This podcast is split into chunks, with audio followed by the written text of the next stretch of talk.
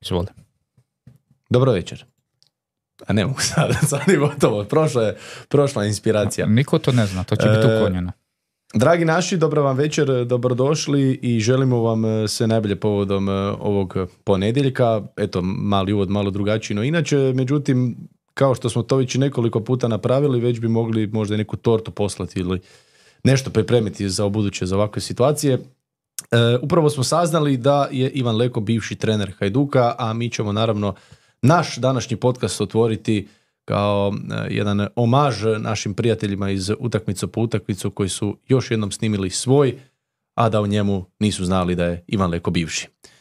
Korda, to ne može biti slučajnost. Znaš šta, bit će zanimljivo slušat e, ka- kako su bili komentari, znajući šta se događa Da. za desetak sati od njihovog podcasta. Vidiš, baš, baš sinoć e, vozimo se iz Splita prema Zagrebu i komentiramo kao ono, koje su šanse uopće da Leko dobije otkaz, pa je bilo dosta toga u stvari kao, ma nema šanse, ma ne, ma to. Još je, predložio sam čak bio Valentini da e, možda Čurka proba saznati što se događa unutar kluba, pa ako je načuo da bi mog- mogao dobiti otkaz, da snime dvije verzije, jedna u kojoj je dobio otkaz, jedna u kojoj nije dobio otkaz, pa ne da Bože u slučaju ako se dogodi pa se samo nasmijala i rekla "Jo, ti Pa da, i- inako su, mon, šašavac." inako su montaži, mogu izrezati sve u vezi Hajduka i onda samo to ubaciti. Da, pa to ti kažem. Zamijeniti. To ti kažem. Što s tim Mihovil da kesiš? A ni njima dvojici, pa ljudi su snimili šta sad, imaju takav termin kakav imaju, to je sve dio, dio života. Vidiš, e, Oni će zato sad ležat doma na kauču, e, jest, e, ne znam, grickalice i gledat nas. Sve ok, ja ću sutra gledat njih i smijat ćemo im se i sve. Sve dio života. Šta bi sad trebali ljudi rezat tu, tu snimke, snimat dvostruko, trostruko, četverostruke. A daj, idemo dalje. Al ka- kakav iskren smješkić. A, mislim, priča je ta da smo mi ima nekakvih sat i po dva znali da je sastanak. Ali ja sam razgovarao doma sa svojima, pod sa svojima mislim sa ženom. I rekao, ma nema šanse, kao ono, pa moramo mu dati šansu još za, za Slaven Belupo, pa ono, ako kiksa u Koprivnici, jebi ga onda. Ali moramo sad dati šansu, ne, nema šansa. A bio je sprd kao zašto je sastanak tako kasno na večer, pa kad je rekao da će trenirati od 6 do 6, pa onda tek kad završi trening, tek može u 7 sastanak. o, sa- sastančili su i sinoć, pa smo čekali izjave dobrih 45 minuta, ali dobro. Ko nas šljivi? Mi smo tako nebitni. Ti jesi. Hvala. Hvala. Ček, gledao sam Jožu samo. E, ajmo mi krenuti redom. Idemo krenuti e, s onime što se zbivalo sve ovoga vikenda, pa ćemo e, se naravno osvrnuti i na to. E, to nismo eto uspjeli pripremiti, pa ćemo morati ovako. E, kaže Rudeš, Slaven Belupo 0-0, Varaždin, Lokomotiva 0-0. Gorica prva povijesna pobjeda protiv Dinama 2-1, Istra i Rijeka 1-1, te Hajduk Osijek 0-2 a prvenstvena ljestvica reći će nam da je trenutačno ovakva situacija. Rijeka nakon 11 utakmica 23 boda, isto toliko utakmica Hajduk 21, Dinamo sa 10 odigranih susreta na 19, kao i Gorica koja ima utakmicu više. Osijek 11 utakmica 18 bodova. Varaždin Utakmicu više od Dinama, jednako kao ovi ostali gore. Hvala. Varaždin 11 utakmica 15 bodova, Lokomotiva 11 utakmica 14 bodova, te jedine tri ekipe koje su za sada odigrale sve, Slaven Belupo, Istra i Rudeš, 13, 8, odnosno 2 osvojena boda za Rudeš koji je stigao eto do tog drugog boda. Moraš Upravo paziti šta ovom govoriš kolu. vezano za Goricu, nema to za Da, shvatio sam. Mislim, vidjet ćemo i momčad kola, pa ćemo shvatiti svi da se stvarno treba pripaziti kada se priča o Gorici. A vrijeme je da vidimo momčad kola koju nam donosi Josip Paušić i njegova supruga Maja. Koja me upravo zove na mobitel iz nepoznatog razloga. Vrlo vjerojatno nije baš... uh, Možda nam nešto i dalje ne aha, valja. Dokit je napisan. A, čekaj, čekaj, čekaj, nisam stavio. Ajde vi nastavite A. nešto, moram staviti drugu momča kola. Uh, A koliko grešaka danas Pa, još? taj leko, Pa taj ne leko može nas greška je. na grešku, greška na grešku, pa trzni se. Šta bi da još mora is- ispred kamera biti? To, Go to free bi throws. To bi tragično bilo. go free Go throw free line. throws, move the ball. E, evo, evo vam, dok ja nađem pravu momčad kola. Karoglan je novi trener Da, znamo, znamo. Mislav? Ili Goran? Mislim, mislim, znali smo i to, ali eto, nismo htjeli reći dok nije bilo potvrđeno, sad je i potvrđeno. Isuse Bože, ko- koliko toga u 10 minuta. Ha, gle, Da, Jel- insideri. Jel Karoglan vodi isti e, stožer kao u Istri? ja baš čitam sad. Mhm. Jer to bi značilo za neke ljude da, i povratak u Hajduk. Ne piše o, o stožeru. Za A, koga? mislim da ne znaju još ništa baš. Za Gorana Karoglana. I drugog Gorana, Rosando. Rosando. Rosando, da. Rosando. Rosanda. Biću kao neki španjolac. Evo ga, momčad, momčad tjedna. Kaže ovako, Banić na golu, De- Devetak, Krizmanić, Bralić i Tomečak su posljednja četvorka, Bubanja, Andokit i Nejašmić u veznoj liniji, te Mjerez, Jurić i Janković, trojac prema naprijed. Pa naravno, kao i uvijek, krenimo sa laganim objašnjenjem Pa objašnjenje, gdje je bio e, eventualni... Pazi, pazi, pazi. pa objašnjenje ti je to da je Bralić igrao za Goricu, da je Tomačak igrao za Goricu, Janković je igrao za Goricu.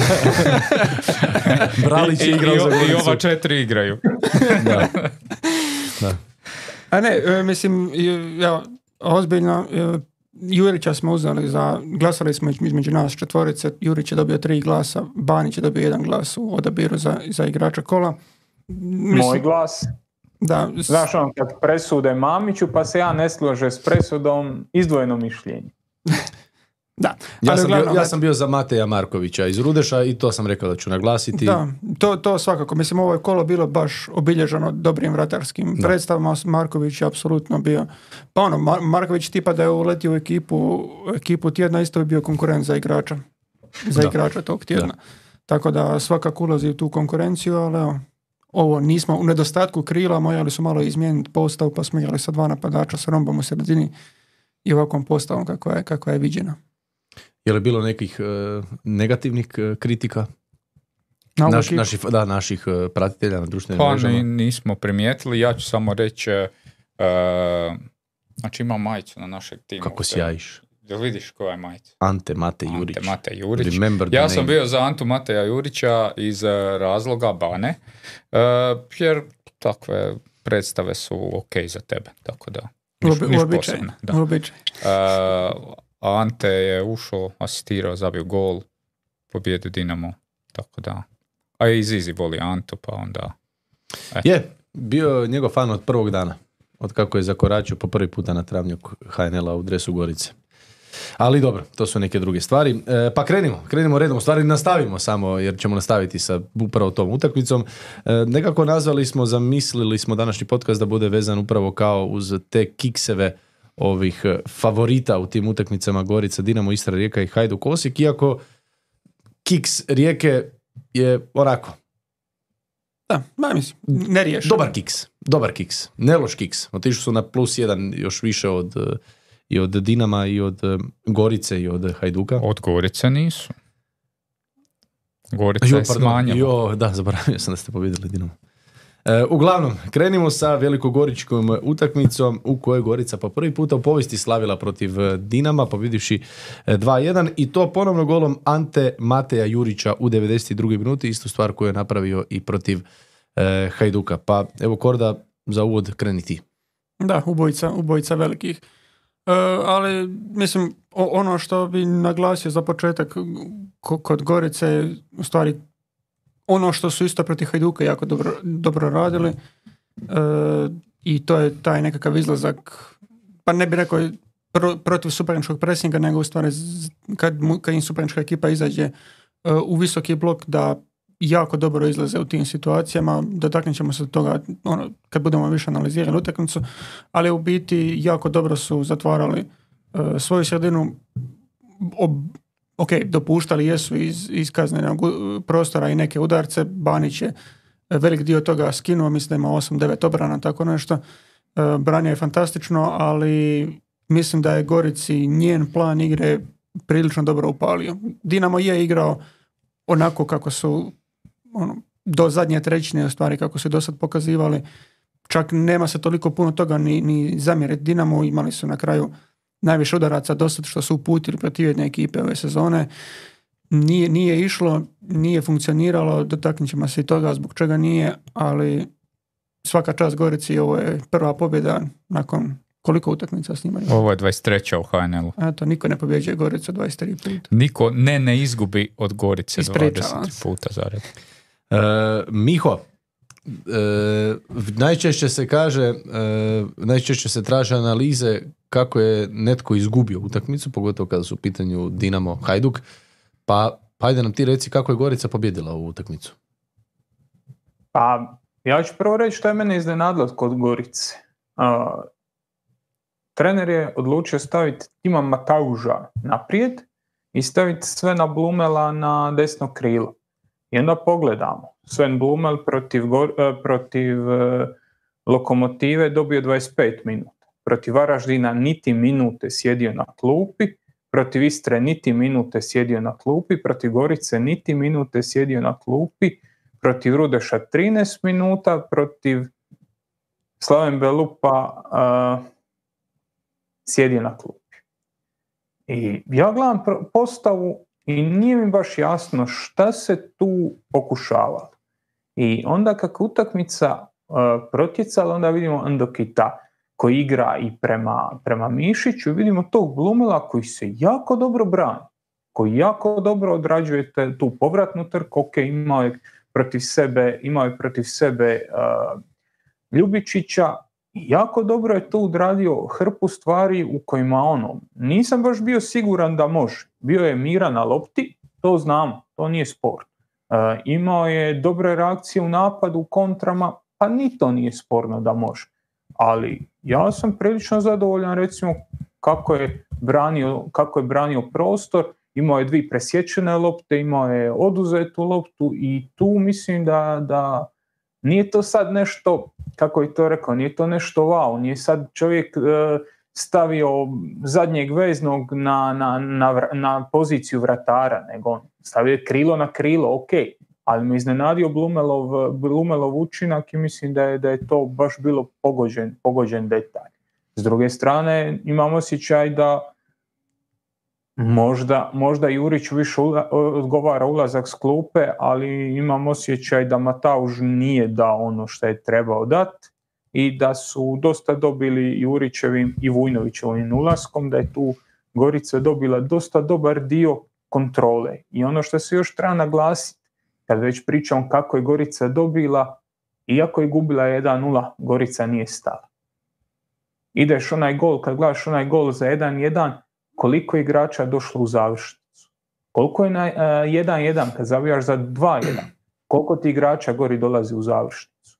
To je nešto što krasi Goricu ove sezone i pod Sopićem i sad tu imaju, imaju taj stav da mogu dobiti, to je nešto, taj dobar osjećaj koji se prelio iz prošle sezone i to je nešto jako pozitivno za ovu momčad. I to je, ja bih rekao, jedan od važnijih razloga. Možda bi to Sopić malo bolje prodao, znaš, možda bi Sopić to malo bolje naglasio u uh, intervju iza utakmice, ali mislim da imaju jako veliku razinu samopouzdanja i dobrog ritma.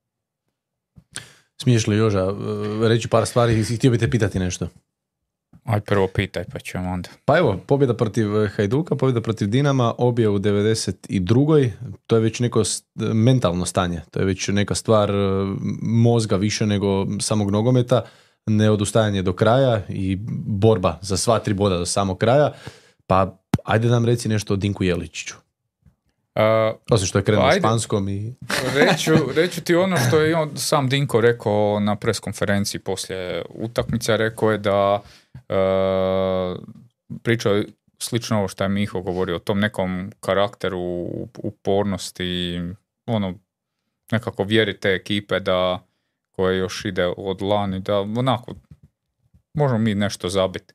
Ako nije Gorica sad napadački ove sezone baš jako, jako ovaj, e, jako puno golova zabila, ali s druge strane, ono, u tim trenucima kad, kad se krene, ono, u obje su- utakmice slične. I Dinamo i Hajduk su htjeli pobijediti, i Dinamo i Hajduk su ostavili puno prostora gore i na kraju se to iskoristilo. Ali malo na ovu Mihinu analizu, ono, mrvu, koliko bi ja smio reći, negdje u 12. 13. minuti je Din, trener Dinkovo Jeličić već po- povukao neke prve poteze i napravio modifikaciju inicijalnog plana koji baš nije funkcionirao onako kako se mislilo. Jer Endokit je onda prebačen na čistu desetku da bude viš, više do Mišića i tak, takve stvari. Tako da inicijalnih 10-15 minuta nije bilo ni blizu kako smo planirali.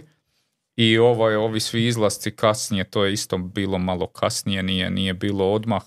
Početka, velim, taj, taj neki start je bio do- dosta usporen i dos- dosta e, ta linija obrane je bila dosta niža nego smo mislili i time Dinamo dosta puta dolazi u sam kazneni prostor i tu je Banić onda je dobro i, i, te visoke lopte i nekoliko dobrih obrana i onda je malo s vremenom taj, taj dio funkcioniralo, bilo je par stvarno dosta dobrih izlazaka iz, iz, iz pritiska, ali ti pitaj danas trenera Jeličića o toj utakmici, on će reći da baš i onako, ni- nije zadovoljan s tim nogometnim dijelom koji smo mi pripremali, koji smo mislili da će biti bolji, a opet igrači su super reagirali, svi ovi koji su ušli su o, Soldo ima asistenciju, Vujnović ima gol, Ante ima gol i asistenciju, tako da ta ne- neka reakcija je, je donijela ta napokon tri boda protiv Dinama. Da, ali s, tim, ja, ja bih dodao čak kako se priča o nekakvom mentalnom, mentalnom stanju Gorice i tome koliko sad pa na- nazovi to vjeruju u sebe ili idu do kraja, ne znam šta se već govorilo. Meni je u stvari dosta dobar pokazatelj u kakvom su oni mentalnom stanju to kako pristupaju same utakmice, kako je to eto, u tih u prvom poluvremenu, na primjer. Jer ti e, obično od ne znam, ekipa koja su iz donjeg dijela tablice, ok, Gorica trenutno nije iz donjeg dijela tablice, ali ono budžetom koji su puno, puno, puno slabije od ove velike četvorke, to većinom očekuješ nekakve defanzive, ono, niski ili srednji blok, ovisno Da. kako momčad imaš nekakvu tranziciju, nešto brzo rješavanje lopte, nebitno, sve one, ajmo reći, negativne pojmove što se, što se vežu uz ekipe. Ali Gorica, isto što je pokazala pred Hajduka i to što smo spominjali na početku, e, ta njihova smirenost i izlazak s loptom u nogama i protiv Hajduka i protiv Dinama za obilaženje tog, tog inicijalnog bloka gore osvajanja lopte u, u sredini terena to je opet pokazatelj da ti vjeruješ u svoj plan igre, da ti pokušavaš igrati, da ti želiš igrati. Ok, neće to uvijek uspijevati na toj razini kao da to ko što može e, Dinamo jer nisi na toj razini ni, ni tehnički ni taktički jednostavno nisi. Ali ovo što je Gorica odigrala gdje, gdje je bilo tih takvih situacija gdje su oni mogli proći kroz prilično visok taj Dinamov e, inicijalni blok i doći u ono, iskoristiti taj višak prostora i doći u završnu trećinu, to je, to je bilo jako, jako dobro u, mo- u mojim očima. Drugi problem je to što ti u tom napadačkom dijelu, dijelu igre nemaš baš nekakva velika rješenja i nemaš nekog možda ili individualca ili ono hrpu individualaca koji bi to mogli, mogli riješiti, ali evo, baš sam u stvari povadio ono, da vidim jel, jel se taj moj dojam nekako potvrđuje kroz statistiku i do sad je Gorica ove sezone imala tri utakmice gdje su imali ispod 40% posjeda i jedino je ova utakmica bila ta gdje su imali preko 80% točnosti dodavanja. Za tako nizak posjed imat e, gotovo 85% točnosti dodavanja, to je po ovaj scoutovim podacima, to je fantastično jer tak, takvu mirnoću imat, e, a da se toliko okomit, da toliko e, tražiš taj izlazak s loptom, to se moglo rijetko gledati u HNL-u, tako da ono, imali su malo driblinga, ali jako dobar protok lopte i dobro su, dobro su osvajali taj prostor koji je Dinamo, Dinamo ostavio između svojih linija, tako da s- ono što sam na početku rekao, mene Dinamo nije toliko loše uopće izgledao na ovoj utakmici. Dinamo je imao taj problem kada im, što dopuštaju generalno Gorici to, ali u e, svojoj ofenzivnom dijelu igre Mišić je nalazio nešto prostora da kreira, sad je li mogao bolje ili, ili nije, to, to vjerojatno se možemo složiti da, da, da je možda i trebao bolje, ali generalno Dinamova igra u prve dvije trećine je funkcionirala kao i do sad u prvenstvu. Problem je bio što si sada nekako bio e, da dijelom zbog goričnog bloka osuđen na ulaske preko, preko krila, imali su za svoj standard puno centra šuteva, malo su stvari lopti imali oko e, vrha kaznenog prostora, tu nisu imali nekakvu kreaciju, ali to je tako kad ti nedostaje neko poput Brune Petkovića, jer koliko god mi e, smatrali Dinamo i znali kakvu kvalitetu kadra imaju, kad ti nedostaje netko poput Brune, a kad je on tu zasnivaš cijelu igru praktički na njemu, tu završnu trećinu, to ćeš osjetiti da ti nedostaje. I kad ti nedostaje još, možemo se vratiti i na Ivanušeca i nekoga tako ko može u među linijama e, jako dobro primiti, obraditi loptu, nešto što možda sad u ovom trenutku očekuješ od Baturine e, ili, ili Vidovića ili ne znam, bilo koga, to trenutno u ovom, u ovom trenutku mislim da, da nemaju. Baturina nije e, nije Taj. ne, ne, čak nije taj, nego stvari nije, nije se kretao bez lopte u među linijama, nego iz- izlazio po nju, pa je onda bio taj koji, koji ulazi u dribling, koji je unosi, i ono, nije, nije bilo tog, ajmo reći, protoka lopte, kao, kao što smo naglašavali za Goricu, nije bilo tog kretanja među linijama i vrlo teško su probijali taj blok. A ono, centar šutevi očito nisu funkcionirali, jer i Banić je pokupio dosta, dosta tih zračnih lopti. E, Ja bi se samo htio nadovezati na jednu stvar, ovo što je Korda rekao e, prije nego što se prebacimo potpuno na Dinamo, ovo relativno visok postotak točnih dodavanja koje je Gorica imala. Ja to povezujem s ovim, ovom snagom da se okrene utakmice. Jer kad ti imaš nekakvu ideju, ta ideja ti se naj, najlakše može izraziti i kroz nekakvu protok lopte i kroz to da ti unaprijed znaš koje ti je rješenje dostupno i šta trebaš igrati. Tako možeš definirati ideju. Ideja nije mi ćemo sad doći gore i zabit ćemo gol. Kako? Osvojim loptu, ona ide tu, pa tamo, pa će mi se otvoriti ovaj prostor, pa će mi se otvoriti onaj prostor, znam točno unaprijed šta tražim. I onda ti gubiš od Hajduka i gubiš 1-0 i karakter, sve to, ok, na jednu stranu, ali skroz na drugu stranu to što ti znaš šta igraš. I onda se na ovo tu možeš osloniti, možeš se osloniti na to da znaš gdje igraš, znaš kako igraš, znaš koji prostori će ti se otvoriti i to nastavljaš tražiti. I na 0-1 znaš da utakmica nije gotova, nego da se možeš vratiti. I onda kad se vratiš događa se ono što je Joža rekao, otvara ti se teren i Hajduk i Dinamo traže taj drugi gol, njima traju bodovi, otvara ti se teren i ti opet znaš šta će ti se otvoriti. I tu je ono, e, uvijek sam bio, to mi je teza, to sam čuo kad smo bili na akademiji, pa je neko rekao da se plan igre najbolje vidi kad momčad gubi. To je istina. Ti kad gubiš, najbolje možeš vidjeti koliko je taj plan definiran, koliko je detaljan i koliko ga ti dobro provodiš. Jer ako možeš nastaviti igrati svoje i kad gubiš, znači da si siguran u to što igraš. I to je Gorica pokazala i protiv Hajduka i protiv Dinama. Gorica prijeti sad opet e, tom ulasku u top 4, odnosno jesu trenutačno u, e, na četvrtom mjestu. E, Osijek nije najbolje startao novu sezonu, a sad glavno pitanje je, svake godine dobijemo u stvari taj neki jedan klub koji se onako nametne kao neko ko bi možda eventualno mogao zaprijetiti top 4 ekipe, do sada evo se nije dogodilo tako e, skoro, odnosno unatrag, unatrag par godina. Mislite li da Gorica može u top 4 ući ili je to za sada taj neki val kojeg se primila Gorica i koji bi mogao uskoro popustiti?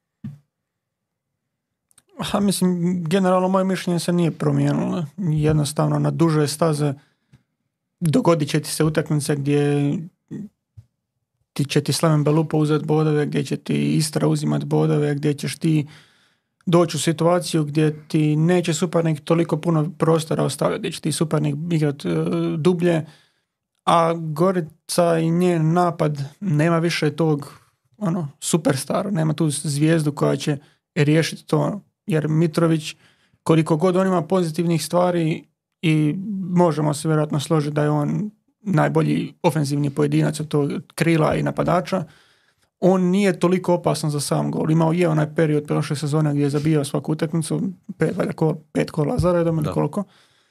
Ali ono, na duge staze jednostavno on nije igrač koji će donijeti takvu razliku. On će odigrati tu i tamo fantastičnu obranu, ono, držat će nekakav kontinuitet u obrani, e, mo- može proći jedan na jedan, može, može ostvariti na takav način višak, ali da će ti donositi golove, to nisam siguran. Vujnović i, i Matavež nisu.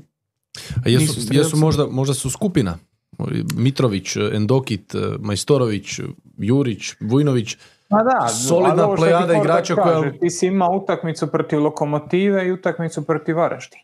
Jedan gol u tih 90 minuti, to, to, to ne može, to sebi recimo Osijek, Rijeka, Hajduk i Dinamo vjerojatno neće dozvoljavati na, na široke staze. Jer oni takve utakmice imaju nekoga ko će prelomiti, ko će slomiti.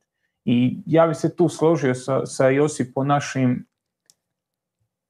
nedostatak tog jednog individualca, te jedne, jedne figure, ono što je bio Fruk, pa onda prije Fruka što je bio Kalik, pa prije Kalika što je bio e, što je bio ovaj Lovrić. Lovrić, mislim da toga sad u ovom trenutku nema i da te to košta u ovim nazovi manjim utakmicama. Utakmicama u kojima ti trebaš imati toga nekoga ko će prelomiti to.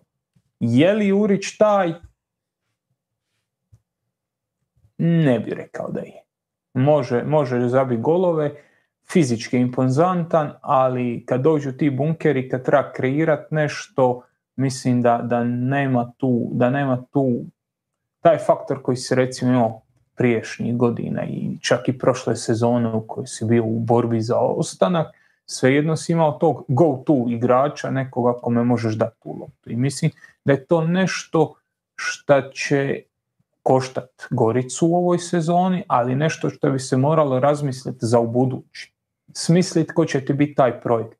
Je li to nekoga koga ćeš opet dovesti iz Hajduka ili iz Dinama, znači po neku otpisan kadar, ili je to neko koga ćeš izvući kao što su izvukli Fruka sa strane, o tom potom, ali definitivno mislim da im treba taj neko sa high ceilingom, taj neko ko, ko ima, ko ima moć, moć da se nadaš da će u jednom momentu završiti reprezentaciji, jer će zabiti 10 golova u sezoni, jer će driblat, jer će napraviti nešto.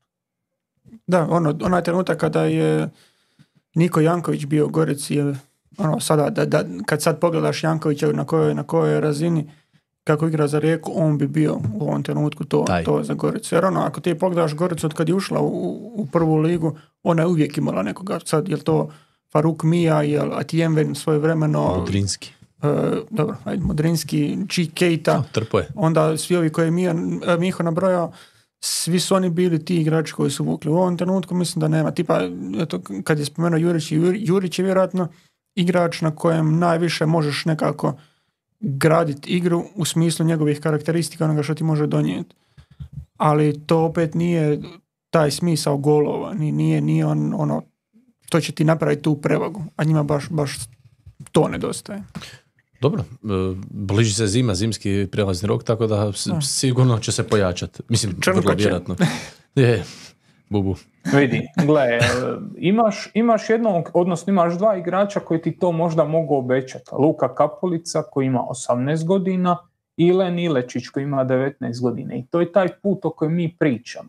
Dovedi ono što Hajduk i Dinamo ne mogu isforsirati, dovedi igrače koji tamo nisu u prvom planu, a takvih ima i s jedne i s druge strane hrpa, pogotovo u ovom momentu gdje se boriš gore za svaki bod, i šta je Korda rekao, Korda je spomenuo Jankovića, bio i u Larđija, isto je bio u e, iz Dinama u, Lokomotivi, u ovoj Bože sačuva Lokomotivi, u Gorici. E, bilo je više tih s kojima se probalo, pa ti neko uspije, neko ti ne uspije. To, to je jednostavno tako, ne mogu svi ti mladi uspjeti, ali eto, Ilečić i Kapulica su ti nekakav pokazatelj da moraš ipak imati tih mladih igrača i da neko moraš da šansu. Možda će oni dobiti puno više šanse u drugom dijelu sezone. Evo, Kapulica je igrao protiv, e, protiv Lokomotive pa se nije pretjerano iskazao. Ilečić kad je god ulazio isto se nije pretjerano iskazao, ali to su dečki kojima trebaš dava šansu. Oni ti, oni ti mogu doći do onoga što si imao u Fruku. E, ok, prebacimo se na e, Dinamo, spomenuli ste e, Baturinu, to jest ti si kako rad spomenuo. Bilo mi je vrlo interesantno, radio sam obje utakmice u 21 Grčka i Bjelo- Bjelorusija. Baturina je u te dvije utakmice dominirao. Baš uvjerljivo dominirao, najbolji igrač na terenu i vidi se da je ono, zašto se nalazi na onoj listi Golden Boy ili kako se već zove. Međutim, već smo pričali o njemu, ako se ne varam, prije prošlog kola, ja mislim da smo pričali o njemu. E, taj kao neki strah od duela ili bježanje od duela, bježanje od kontakta. E, nema Petkovića, svi su označili Baturinu da bi on trebao biti taj, on očito nije taj koji će povući, Dinamo ima tri poraza u zadnje četiri utakmice, s time da su porazi od Balkanija, Gorice i Hajduka gdje nisu pokazali apsolutno ništa.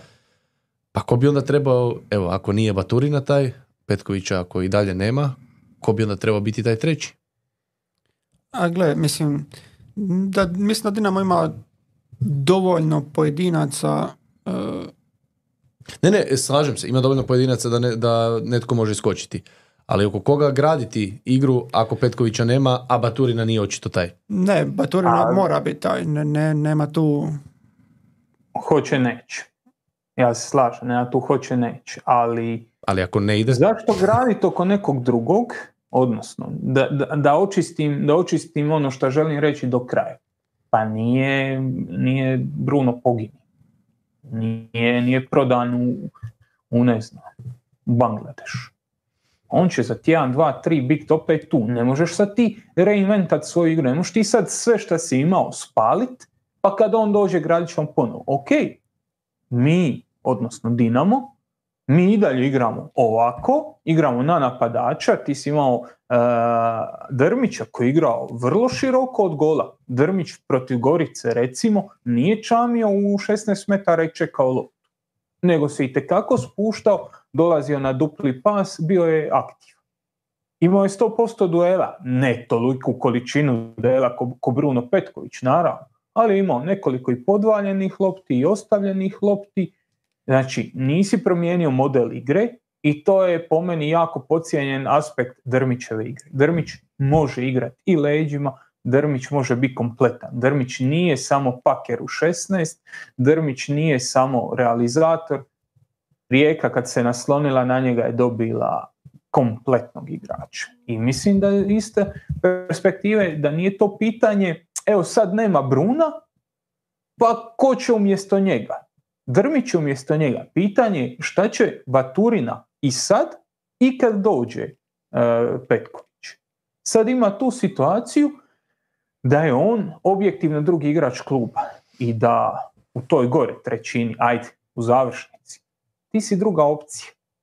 Prije godinu, godinu i po dana, on je bio četvrta ili peta opcija. Ti si imao Petkovića, imao si Oršića, imao si Vanušeca i onda ti on dolazi kao četvrti, a i Ademija si tada imao koji dolazi u završnicu, pa ga možeš onda kontati ko pet. I puno je manje, puno je manje zahtjeva od tebe, puno je manje e, težine na tebi i puno je manje opasnosti da nešto ne napraviš. Sad si ti druga opcija. To je ono, pričali smo o Vidoviću koliko mu treba da probije ruki vol kojeg smo tada nazvali. Ali možemo sad pričati o Baturini u kontekstu koliko je Ivanušecu recimo trebalo da se navikne i da iz tog drugog plana pređe u prvi. Koliko je trebalo Majeru prije njega. Olmo je recimo ekstrem. Olmo je odmah došao i vrlo brzo je preuzeo te ulogu iz prvog plana. Ali svi ovi igrači koji su kasnije napravili karijere, koji su došli do reprezentacije, koji su ispunili dobar dio svog potencijala, su se mučili kad su prelazili iz drugog plana u prvi. I Baturina to isto sad. On je iz neke četvrte, pete opcije sad postao druga, eto kad nema Petkovića onda mu reći prva opcija ekipe i to je za sad njemu velik teret. To je velik volumen posla koji treba preuzeti na sebe, često se događaju greške, često je e, suparnik fiksiran na njega. I to je samo dio odrastanja. Tu nema, nema Dinamo ne smije mijenjati igru da njega oslobodi od toga, jer onda neće dobiti ono što treba dobiti. Neće dobiti Baturina time ništa u nekoj široj slici u dugoročnom projektu. On mora biti taj koji će usprkos tome isplivat i nametnuti se ko lider.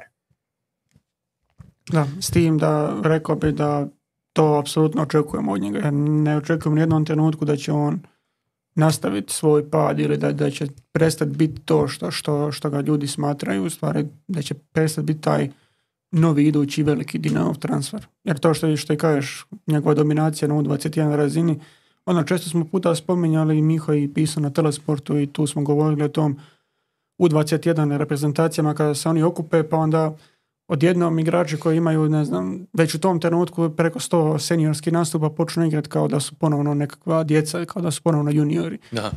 A onda imaš tako Baturinu koji ti tu pokaže u takvom okruženju da je on ipak nešto posebno.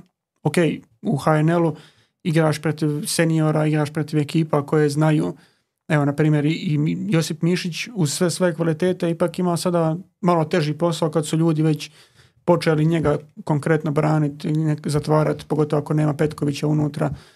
Ono, teško se tome snaći, Mišić je dobro iskusan igrač i igrač koji je pokupio neke nagrade i u drugim ligama koje, kojima je nastupao, Baturina je tek, tek na svom početku, tako da trebamo dati vremena. Ok, e, za Dinamo dolazi najteža utakmica u Europi, ako ćemo gledati skupinu, barem je tako označena Viktorija Plzen kao najteži protivnik i ponavljam Dinamo u nju ulazi sa tri pobjede, e, sa tri poraza u zadnje četiri utakmice, jedna jedina pobjeda protiv Istre. Da ste vi, Sergej Akirović, kako bi postavili tu, tu utakmicu? Pa, nikako, drugačije nego u sad. Da, ja, ja bi isto rekao da ne bi nešto sad posebno mijenjao što se tiče igre Dinama. Ne, nema tu sad reinventanja. Jakir je ušao u nekakav rizik, to se isto mora priznat. Nakon onog Balkanija, pa to mm, davanje mandata na raspolaganje, pa onda utakmica s Istrom gdje on mijenja puno, puno pojedinaca, gdje dobiva 3-0, gdje mu Bernoe uh, igra dobro, gdje mu Perković igra lijevog beka jer je otpisao uh, Mihaljičenka. Sve to Znači i sad Arijana Demiti kreće dvije prvenstvene utakmice za redom, usprkos bonusima. To je sad, u jednom trenutku si došao i rekao, ok, dosta sam se prilagođavao, sad će biti po mome ili neće biti. I onda u tom kontekstu kad ti se dogodi ovaj poraz protiv Gorice, to nije ugodno. I onda ti protiv Viktorije Plzen, nije da možeš tu nešto pretjerano kalkulirati. I tu imaš to što imaš, imaš Dina Perić ako ima hrpu svojih mana, ali ga koristiš jer ti je najbolje od ovih stoperskih opcija što imaš. E, Ristovski na, na desnom beku, imaš e, tu lijevo Ljubičića, nema izmišljanja tople vode i to tebi odmah u startu neke stvari određuje. Tebi zadnja linija određuje ono što je ispred. Normalno ispred će biti Ademi i, i ovaj Demi neće. neće. Odnosno, da, Demi neće protiv Viktorije Plzen, ali inače, do zime govori. Do zime nema tu puno izmišljanja, imaš to što imaš. E, čuo sam ideju kao, pročitao sam negdje, ne mogu se baš sjetiti gdje, pročitao sam ideju kao, pa zašto ne bi igrao sa trojicom natrag, e, pa punio među liniju gore sa, sa Baturinom i, i ovim Vidović. Pa možda i može, ali je li se to puno razlika od ovog danas? Baturina i Vidović onako igraju među liniju. Ti nemaš neko ako će, uh, koga ćeš staviti uz out liniju da ti dribla, da ti razlači to kao što je radio Oršić. Ok, s desne strane ti se sad vraća, uh, vraća ti se Špikić i mislim da će on biti jako bitan u nastavku sezone, ali što se tiče toga imaš to što imaš. I Akir se je izložio time što je neke igrače makao sa strane, što je odlučio da neće više tolerirati uh, ispitivanja treba li uh, Ademi od prve ili ne treba, išao all in i sad mu je svaki ovaj poraz, ja bih rekao čak i bolniji nego oni što su bili prije. Prije on tu balansirao između, sad je preuzeo na sebe i u kontekstu one njegove smjene i u kontekstu ovog što se sve dogodilo sa Lekom u Hajduku i to ja mislim da on vrlo brzo mora krenuti u seriju pobjeda, inače i njegovo mjesto ugroženo. Da, baš sam, baš sam htio to sljedeće pitati, s obzirom baš na to što se dogodilo sa Lekom i eto da budemo ono klasično žutilo i svaki portal ikada kada netko izgubi. E, treba li se reagirati? Ne, e, ali da. E, na primjer, ako izgubi od Viktorije Plzen, mislite li da, je, da bi to bilo to? Da je, da je ovo potencijalno zadnja njegova utakmica u slučaju poraza? Ne, ja mislim da mu neće čak ni tada dati otkaz. Na kraju krajeva to dovođenja Demija i sve ti je jasan pokazatelj koliko si fokusiran na. A, ti poslije Viktorije Plzen imaš lokomotivu kući, pa imaš kup, pa onda imaš uh, Varaždin u gostima, Viktoriju u gostima, Rijeku, pa Osijek. I to, uh, Varaždin u gostima, Vitorija u gostima, Rijeka u gostima, mislim da je to ključno, da on u tom trenutku mora ostvariti barem dvije pobjede i da, da je tu onda stabilan i miran. A, a da mu dotad, ja mislim da neće dati otkaz.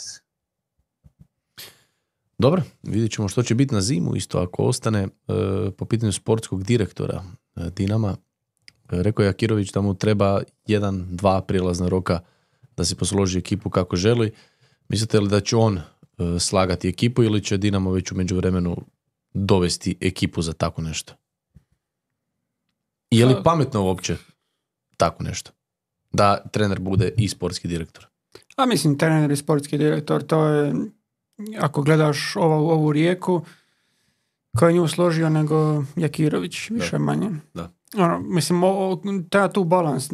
Nije to posao ni samo za sportskog direktora, niti je posao samo za, za trenera. Mislim da je to baš ono, suradnja više ljudi na, na, na više polja i da će to dati najbolje rezultate. A sad, koji će to igrač biti, sumnjeno da, da bi on tražio nešto e, ba, za baš specifičan stil igre, jer i ovo što je igrao prije, mislim da se to može jako dobro uklopiti u, u ovaj dinamo koji, koji postoji uz neke te njegove izmjene i šta god bilo, ali njegov stil igre ne zahtjeva sad neke rigorozne promjene profila igrača da bi ne znam, budućnost Dinama bila ugrožena i ono, ne znam, da pričamo o treneru koji mora igrati s tri nazad, a ima cijeli kadar da igra sa četvorkom nazad, pa se to sve onda mijenja. I u prednjim linijama jednostavno mislim da nije, nije, nije do toga, tako da taj, ti prelazni rokovi ne bi trebali naštetiti Dinamo ono, za neku, neke duge staze. A ja isto mislim da je iluzija i ne znam, optimizam računa da će tebi u Dinamu neko dat godinu dana slaganja. Tebi se rezultat traži odmah. Ma naravno. I trebalo, mislim, i realno i trebalo. Sad kad se vraćamo, tebi treba stoper i bek i lijevi bek i stoper i ti si ekipiran. On. Ok, možda će otići Bruno koji je sad dobio tu klauzulu ugovor, možda on ode na ljeto, pa ćeš onda tražiti napadača, a nije da sad ti tražiš osam pozicija. Stoper, bek i dobar si. Sve drugo imaš. Hoćeš ti dovesti sad, ne znam, možda i jedno krilo, ajde, možda i krilo dovedeš, ali... Vratar? Nećeš ti sad... A, Spominje iskreno, se Dinko Horkaš. Is... Precijenjena su mi kritike na, na, na Nevistićev račun. Ne, ne podržavam priče o Dinku kao, kao rješenje za Dinamo. E, ne, kao, kao druga, druga opcija, kao drugi golman. Konkurencija, zdrava konkurencija Ivanu Nevistiću. Ma, ja mislim da će on ići prema, prema uh, Labroviću i da je on bolje rješenje od Nevistića, da je bolji golman, ali ne gubi, ne gubi Dinamo radi, radi Nevistića. Šta misliš koliko Benja Labrovića trebali platiti? Ok, ako... 4 milijuna eura. To sam htio reći. Minimalno 4, 4 do 5 milijuna eura, mislim, njegova realna cijena danas. I, jel, i misliš da Dinamo spreman to odati? Pa gle, to je ono, to je ono kad e, će da će mora doći u situaciju da neke stvari odluči. Možda se to uspije prebiti sa još dva, tri igrača pa ne bude 4,5 nego bude 2,5. Oh, Ali to onda, Rijeken to onda, trener u podcast inkubatoru je rekao ratne sjekire sa, sa Rijeken predsjednik u podcast inkubatoru je rekao da preferira uh, cash za svoje ja preferiram, ali... Dobro. E, sa 2-1 porazom sam malo E, sa 2-1 porazom Dinama. E, Istra, Rijeka imala idući dan ogromnu priliku otići na plus 6 od e, Dinama i na plus 4 od Heduka, kasnije će se pokazati, međutim nije uspjela jer je odigrala 1-1. A od Gorice? Prekini Josipe, molim te. I ja, na, ga mutaj. I na plus šest od Gorice. A od uh, Istre, I na plus uh, 15 od Istre. Quick math. Da, čak nevjerojatno sam. da si pogodio. Čak ti razmišljam je li dobro, je. E, pa i- nije baš. kako nije? Šta, nije, nije dobro izračunao, šta? Otišao bi na plus 17. Jer A sad tko? je plus 15 od Istre. Dobro. Ok. Gledam tablicu Ne, i, ra- i računam bez veze. Ajmo dalje. matematike, okej. Ne. Ajmo dalje. Istra Rijeka i Ako su, ako su igrali međusobno, ošli bi na plus 18. Ali nije bitno. Istra Rijeka 1-1. Istra Rijeka 1-1. E, e, rekao je na kraju Sopić da je čak e, i nije toliko nezadovoljan u stvari. Isto slično ono što si, što si rekao ti za Dinamo, broj udaraca koliko je Rijeka imala i koliko je mazala po golu i da je realno da opet ono što smo i rekli e, kolo vratara i Majkić se ovdje iskazao, čak ona je na obrana, mislim da mu je pola kralježnice puklo, barem bi meni puklo. Da, Sjećaš kad se odbila e, lopta pa je da, da, da, da. Ovaj, e, jako lijep e, dekor e, i u Gorici je bilo lijepo, isto bilo je lijepo i na Drozini sa e, Armadom, E, na Poljudu isto tako baš nekako kolo koje je spojilo dosta sličnih stvari. Ne samo da su kiksali ovi favoriti, nego eto i malo i bilo je i zanimljivo na tribinama. E, kako gdje? Rudeš Slaven Belupo 157 gledatelja, ako se ne varam. Je li je? Ne znam, ne znam kako. Rudeš Slaven Belupo najgora utakmica ove sezone. Je li bilo 157? Joža? 154, tako nešto, ali da, tako nešto. Da. Previše. Da. Da, da, da, da, života teško da će Miko ikad vratiti. E, Istra Rijeka, dakle, 1-1, e, pa krenimo. Evo, Korda, ti imaš prvi riječ. Daj nam uvod. E, Pa kad je tijekom prvog polovremena sam stvarno mislio da će ovo biti još jedna ona rijekina Simultanka. da, ne sad da će biti neko nešto uvjerljivo rezultatski, ali da će biti prilično uvjerljivo igrački, da će to biti nekako ono, dva gola razlike i svi mirni idu kao prvoplasirana momčad i u iduće kolo. E, u tom trenutku sigurno. E, čak i onaj poništeni gol na kraju e, u prvom poluvremenu koje je Pašalić je napucao sa strane i bilo nek- nekih rješenja koja su možda bila i e, previše komplicirana gdje se moglo ići ranije na udarac pa je bilo preigravanja. Ok, na kraju opet presudio udarac Jankovića sa 20 metara gdje se od- odbijala lopta.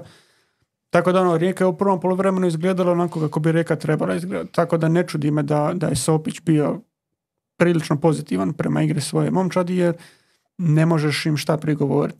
Na kraju, ok, e, Istra je odmah na početku drugog poluvremena zabila, zabila svoj gol i nakon toga je ponovno u biti igra prešla na, na stranu Rijeke ono, od nekih 15 minuta drugog poluvremena pa do kraja utakmice Rijeka je bila ta koja je, koja je diktirala igru, ali nisu uspjeli do, doći do pogotka. Na kraju jesu bili bliže, ali ono, nije, nije išlo jednostavno. Miko?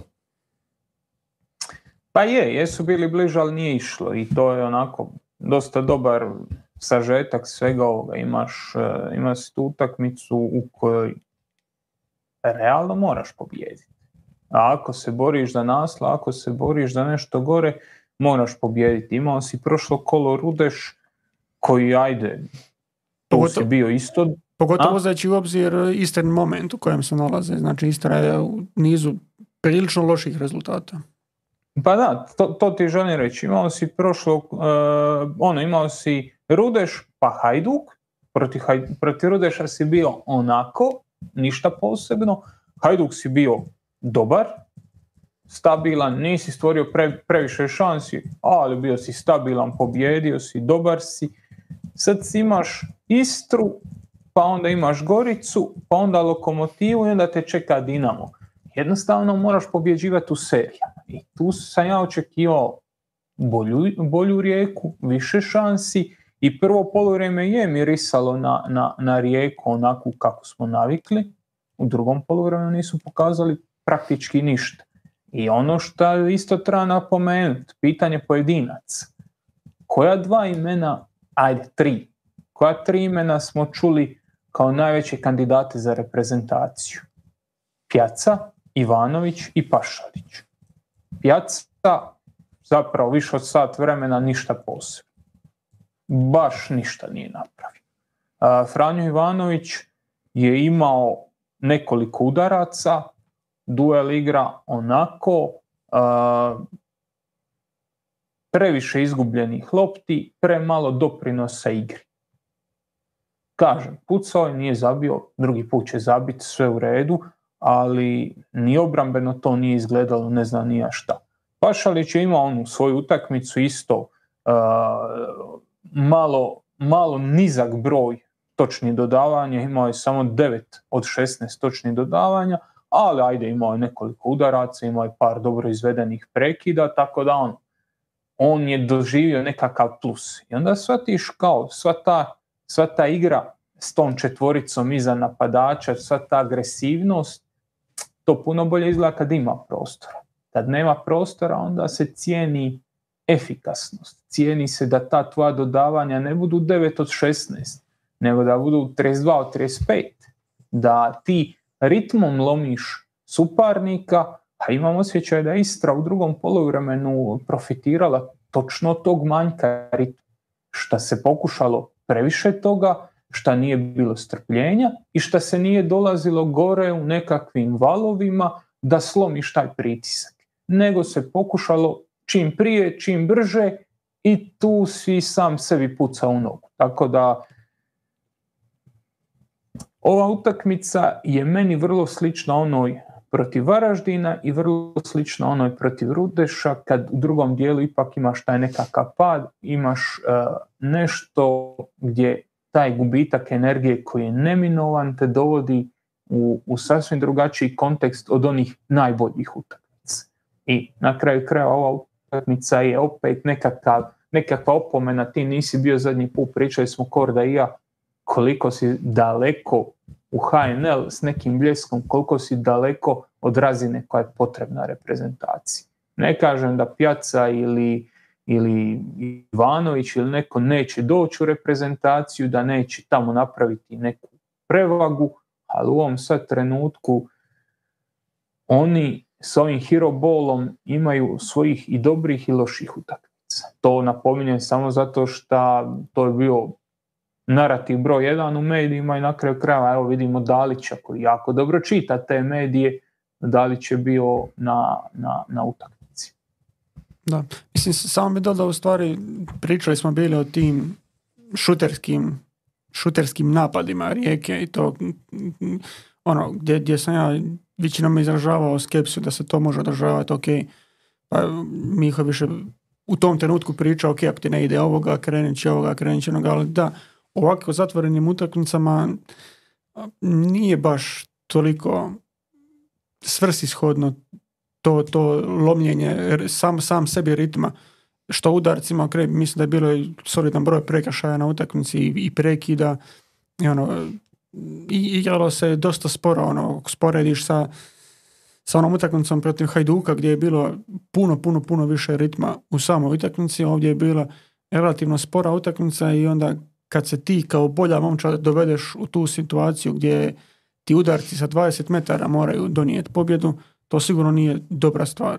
Na stranu to, ono, ja se slažem sa Sopićem, može biti zadovoljan e, generalno sa, sa, igrom ekipe, ok, nakon tog primjenog pogotka njihova reakcija, to jest kad loviš rezultat jesu li donošene najbolje odluke, to to se može propitivati, ali generalno imaju imaju sa te nekakve kreatorske strane još prostora za rast. Pogotovo ako, ako ih sada spominjemo u kontekstu uh, naslova prvaka države, jer evo i po kladionicama su prestigli Hajduk kao uh, drugi favorit uh, za, za naslov prvaka i za Dinama.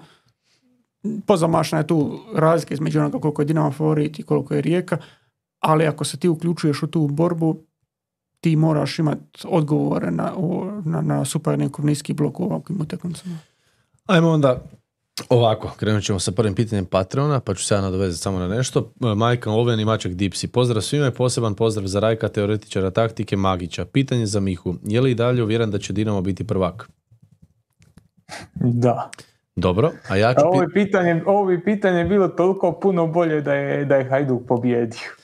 A ja ću sad, e, ja ću sad pitat e, vas drugo pitanje. E, Što mislite tko će biti drugi u ovom trenutku? Hajduk, Hajduk. Joža? Gorica. Gorica. A šta će biti? A šta će biti odgovor? Ali mene nisi pitao ko će biti prvi. Ali neću odgovoriti. Ne, sad se naljuti, imaš pravo. N- neću, neću. E, e, e, Što se tiče, što se tiče rijeke, da, bi li možda bilo rješenje jednog od te petorke prema naprijed, jednog maknut, izbacit i uvesti tipa jednog nekakvog kreativnog veznog? A pod kreativnim Imena vezom kolega, misliš, imena. misliš na koga? Tipa uvest prije možda bandu, igrat sa bandom i Selahijem, maknut ili Jankovića ili Pašalića ili Pjacu ili Ivanovića.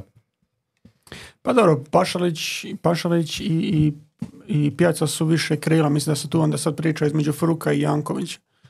Ali Dobro, Fruk i Janković opet mogu igrat krilo. Zato kažem, Da. mak- maknut bilo koga da makneš, opet jedan može popuniti drugog. da, ali kažem, oni mogu, oni mogu, ali Pašalić i Pjaca ne mogu nešto drugo osim krila. E, a ne znam sad je li, je li rješenje kadrovski mijenjati, ok, sad on tu ima izbor i Hođat je tu koji nije taj kreativni veznjak kojeg spominješ, ali ti mijenja način igre u stvari, način kako ti gradiš svoj napad. Je li to rješenje? Možda je, ali ti bi više trebao raditi na tome da mijenjaš možda navike e, tih igrača, ne u smislu da ga sad reinventaš kao igrača, nego jednostavno doći u situaciju gdje on može donositi dvi ili tri različite odluke kada se nađe u ispred kaznenog prostora, da ne dođe u situaciju gdje ti znaš šta, šta će on napraviti. I sad to, to je težak zadatak, zato jer ono, svi, svima je njima ugrađeno i svima njima, svima njima automatizam to, to raditi, ali jednostavno nemaš izbora. Jednostavno oni su toliko kvalitetniji e, od bilo kojih drugih rješenja prema naprijed da ti ne možeš sada izmisliti nešto, neš- nešto drugo. Jednostavno oni se trebaju prilagoditi malo gdje ti ne trebaš sada od njihove tri udarca da to bude nula udaraca, nego ono, ajde nek budu dva. Tamo za početak smanji na dva, ili, što je bilo isto kad smo za Lovrća pričali. Da, Lo, da je Lovreć svoje vremena u Gorici, ono, puknće, e, samo je podvali da, je, da to napravi dva puta od ovih svojih šest udaraca što ima putak, da to dva puta napravi, ti ćeš unijeti u tu obranu jako puno pomutnje, jer im ono, unosi, un- u- ulazi ti sumnja u stvari šta će napraviti. To ti je ko u padelu kad naučiš igrat e, paralelu. Jer e, malo tko u ovim početničkim stadijima, makar tate već prešao te, tu razinu, ali e, u tom malo tko igra paralelu i onda kada ju počneš igrat sve češće e, obra- obrambeni igrač, odnosno protivnički igrač dođe mu u glavu da mora i braniti paralelu, Mhm. pa ti ostavlja više prostora kroz sredinu. Jer više ne ideš samo kroz sredinu i ne guraš, nego imaš i tu opciju. Miksa, što je to? Tako je. Ovo, ti je, ovo je ovo što si rekao. A Sopić je to rekao bio i nakon, e, nakon Rudeša, ako se ne varam. Je li to bila 2-0 pobjeda? Nemam pojma. Ili 2-1. e, 2-1. E, Pa je, pa je baš izdvojio jednu situaciju e, gdje je igrač trebao dodati, gdje je bio ljut da će porazgovarati s igračima, da u situacijama u kojima igrač treba dodati, igrač puca. To je u stvari upravo ono što si ti rekao. A mogu ja pitati tebe i Sopića i jel misliš da oni to rade namjer? Jel misliš da namjerno Janković puca, a vidio je ovoga? On ga nije vidio. Da, pa, je- da, da. Janković u tom trenutku kad puca, on je maksimalno uvjeren da je to najbolje rješenje Da. na svijetu. Da. I to je ono što Jankovića čini Janković. Ne možeš ga promijeniti. Jer ako ga promijeniš, dobit ćeš nešto drugo, treće, peto, što neće biti ni toliko efikasno u dodavanju, ni toliko efikasno u šutiranju.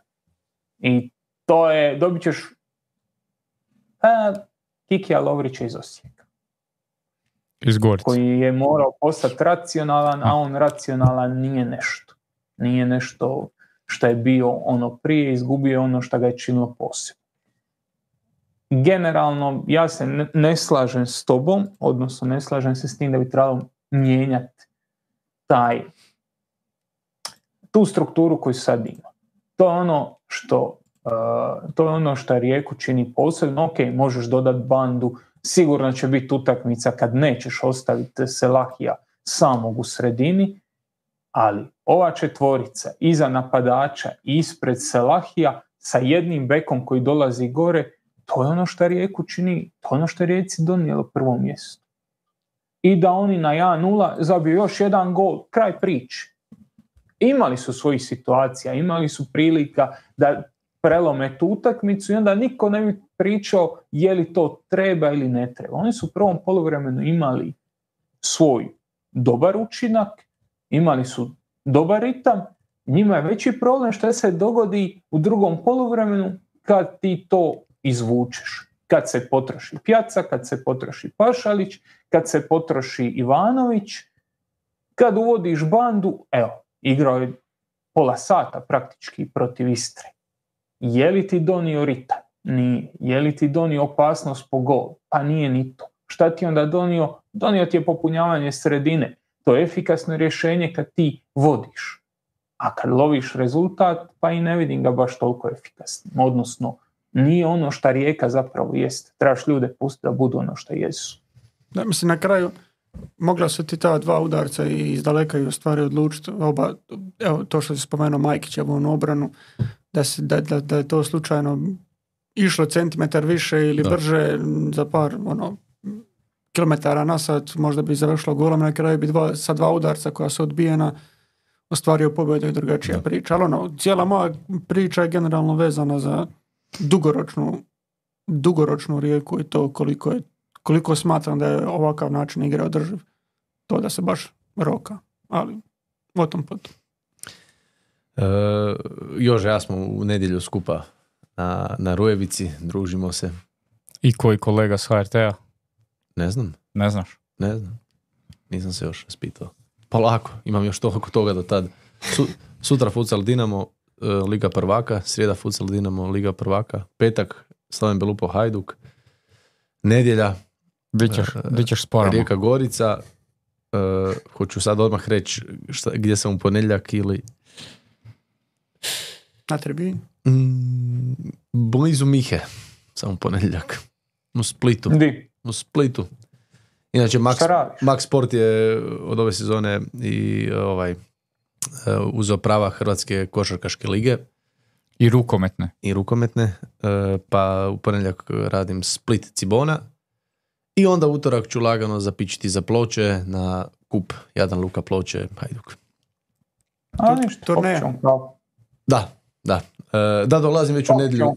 Dolazim u nedjelju navečer već iz Rijeke odmah direkt, pa ćemo možda i pivicu neku Može. ledenjaču. E, da, baš se veselim toj utakmici na nedjelju. Nisam radio Rijeku ove sezone, to jest radio sam Hajduk Rijeka i to je bila ona uh, anemična Rijeka na poljudu gdje se nije apsolutno ništa događalo i baš sam se veselio toj utakmici kao ono bit će spektakl, Rijeka ono puca po golu, zabija 100 golova, to, to bude uvijek show program i nije se dogodilo ništa. A sad još igraju sa Goricom koja mi isto igra interesantan nogomet pa će biti, ja mislim da će biti dobro. Još E. veseliš se, jel da? Imam ja pitanje za tebe. Veseliš li se intervjuema iza? E, Koji je zadnji intervju nakon utakmice koji si imao sa trenerom Rijeke? sa trenerom Sopićem, zadnji, Željko, Je li onaj u Puli zadnji? prošle sezone. A prošle sezone, da. Šta je bilo? Puli. Aha, joj, joj, strani treneri, da, da, da, da, da, da, da, da, zaboravio sam. Da, da, A ne, da, bio dobro. si, bio si u Gorici nakon toga jedno. A ne znam, ne sjećam se više šta je. Dobro, nije, nije, nije ni aj toliko molim te, nemoj izazvati skandal. E, Ali, ali uvijek zizi, uvijek zizi u, bod, u bode. je, Ista, i ista pitanja, ali, Ali sad- čekaj, to su to i friendovi španskog, jedan i drugi. Sad. Je, da, Dobro, da, je. Sopić i Dinko, jo, jo, jo, onda- i uzet, Špansko, uzet ćemo da, na izjave, ćemo Oj. uzet e, Ma, Majstorović. Majstor, on išao sa mnom u srednju. Majstorović išao sa mnom u srednju, tako Štiglec da je Majstorović može... Ne, Štiglec iz Gajnica. Dobro, sad živi u... Ne može. Ne može, Majstorović Ne, išao to je- sa mnom u srednju, šta, njega ćemo je- uzeti. Iz Rijeke, A nema fruk, ne, nema šta, to je najbliže. Fruk je to, moj, da. To, to ti je blizu Fruk je moj. srca. Fruka volim, da. Fruk je tu. Dobro, e, uglavnom, e, već kad smo kod izjava i jedan trener je dao isto tako jednu meni zanimljivu izjavu, bio je to trener koji je kazao nisam ovdje došao trenirati juniore, pa sada više ne trenira ni seniore. E, krenimo, krenimo e, s tom temom, otvorimo i, i tu trenutačnu goruću temu, pa njoj, njoj ćemo dati naravno najviše vremena, jer uvijek damo najviše vremena otkazima, što je i logično, pogotovo kada je ovakav otkaz u pitanju. Dakle, e, Hajduk Osijek 0-2, Zoran Zekić prva utakmica povratnička na klupi Osijeka pobjeda i Lekina e, zadnja utakmica na klupi Hajduka i poraz i to bi bilo to. Pa eto, pošto nismo uopće ništa ni smišljali kako započeti, ajmo mi krenuti u stvari možda kronološki s utakmicom pa ćemo se nadovezati na sva događanja i poslije jer Miho je pisao tekst u stvari na Telesportu više o tome što se događalo poslije utakmice, odnosno referirao se na izjave trenera Lejke, pa ajmo krenuti onda sa samom utakmicom i dolaskom na poljud. Pa evo, Miho, kreni ti. Pa na utakmici ništa posebno, ništa novo, ništa bitno, ništa šta bi vrijedilo izdvojiti. Uh, Osijek u nekoj formaciji s tri natrag, Osijek koji je s petoricom u suštini zaključao zadnju liniju, Hajduk koji otvara napad sa šestoricom igrača, podigne gore, e, podigne gore Meljnjaka, dođe s Krovinovićem gori lijevo, Osijek tu već ima šest igrača, pa onda pokušaš e, promijeniti stranu preko žapera jedan, dva puta, ali na desnoj strani zapravo nemaš nikoga ko traži loptu uz out liniju jer ti je tamo sigur, kojem nije baš najveća snaga dolazak gore i centaršut, krilo ti je pukštas koji ulazi u sredinu i ti si izgubljen. Hajduk je došao nekoliko puta gore sa više igrača. I svaki put kad je došao nešto se dogodilo. Imao si onu povratnu na Trajkovskog, kad je Trajkovski ostao na penalu, pucao preko gola. Imao si dvije situacije za Pukštasa, imao si jednu situaciju za Meljnjak. I ono Livajno, kad Livaja primi, okrene se i to. Ok. Ali generalno ne dolaziš gore sa puno igrača, ne dolaziš gore u smislenom pozicijskom napadu, nego dolaziš ton rotacije na lijevoj strani, pa nešto pa siliš tu uz out liniju i to je sve top. Jer Hajduk u ovom trenutku ima prvu obranu lige. Uz Goricu, ali Hajduk ima odličnu obranu. Čovjek koji je u prvih osam kola primio 14 golova je to stabilizirao. To Leki se mora priznati. Ali samo to, i to smo već pričali, to smo i, jer smo to pokazivali sa žetonima i crtali i svašta Da. smo s njim radili. Ako ti non stop siliš uz bok, ti si siguran kad izgubiš loptu. Jer ako ideš uz lijevu out liniju, tebi suparnik ne može odigrati na svoju desnu stranu. Tamo je out, tamo je zid, tamo ništa ne postoji. Znači ti kad si izgubio loptu, znaš točno gdje će suparnik. Suparnik će prema sredini, ti tu zatvaraš, imaš dovoljno igrača izna, iza i stabilan si. Ali isto tako i suparnik zna gdje ćeš ti. Ti siliš uz out liniju, ako ideš na lijevu stranu, ti ne možeš lijevo, tamo je zid. Znaš da mora desno i on te tu zatvara. A ti imaš dovoljno igrača nazad da budeš stabilan, imaš dovoljno igrača da čuvaš svoj gol, ali nemaš nikoga gore. I ne možeš nikako opteretiti suparničku obranu. To je Zoran Zekić shvatio u prvom poluvremenu, nakon prvog poluvremena svaća i šta radi? Ne pokuša on napas Hajdu, ali on vadi jednog igrača iz obrambene linije i stavlja je naprijed. Stavlja u veznu liniju. Ne treba mu pet igrača u zadnjoj liniji, jer Hajduk to ne opterećuje. Dosta su mu četiri. Četvorica su dosta da kontroliraju Hajdukov napad. I to je ono što Hajduk prati već sad jedan dobar dio ove sezone. Jer ti kad pogledaš utakmice prije ove, dobio si, ok, izgubio si od Rijeke, dobio si Dinamo 1-0, dobio si Rijeku, ovu, pardon, Lokomotivu 1-0, prije toga isto imaš utakmice u kojoj imaš jedan gol. Zadnji put kad je Hajduk nekom zabio dva i više gola, treba se vratiti do Rudeša. Do Rudeša, ljudi. 5-6 utakmica je prošlo, o čemu pričam? I ono u svemu najgore, i ja mislim, ja iskreno nisam očekivao otkaz, ali ono što, što je koštalo, što je koštalo uh, Leku posla je činjenica da on totalno krivo vidi problem. Totalno krivo pristupa problemu. On non stop spominje želju, volju, uh, radit ko pasi, a čekaj, na čemu radiš? Ono što si postavio i dobro izgleda, super, ali ajmo to unaprijediti, ajmo dalje. A on nikako nije išao dalje jer on ponavlja. E, od zadnjih šest utakmica smo četiri izgubili, ali ova e, formula je dala rezultate ranije. Pa super, dala je rezultate ranije, ali više ne daje. Suparnici su se adaptirali, suparnici su našli rješenje. Imaš Pepa Guardiolu koji ima problem i on ga riješi tako što uzme Johna Stonesa i gurne ga naprijed. Nije rekao, o pa ja imam problem pa ja ga riješi pa ne znam pa kako pa, pa dobro, ali ovo što smo igrali je davalo rezultate. Je, davalo, ali ti imaš drugačiju situaciju, ti si promijenio 4-5 igrača ovo ljeto. Ti imaš totalno drugačiju situaciju, moraš naći novo rješenje. On je ostao na starom rješenju i tu je meni, isto smo o tome već pričali, tu je meni zazvonila ta njegova izjava neću više igrati s tri. Zašto? Jer se bojiš kritike. Pa ti si promijenio čitavu zadnju liniju. Avazijem ti više nije tu, Borevković ti više nije tu, Simić ti više nije tu, nisu ti tu praktički ni Prpić ni uh, Vušković. Fero. Fero je, ali... Praktički nije. Ali, ok, ti si doveo Uremovića, doveo si uh, Žapera, platio si Žapera, nisi ja samo doveo, platio si. Doveo si Šarliju, imaš Sigura, uh, ti si totalno promijenio svoju momčad. Prije si ispred zadnje linije imao Fosatija i uh, Grgića, sad imaš Žapera i Sigura, ako želiš to. Znači, promijenili su se uvjeti, pa ne možeš ti reći prije godinu dana mi nešto nije funkcioniralo, neće ni sada. Ok, možda i neće. Možda i neće, možda tri nije rješenje.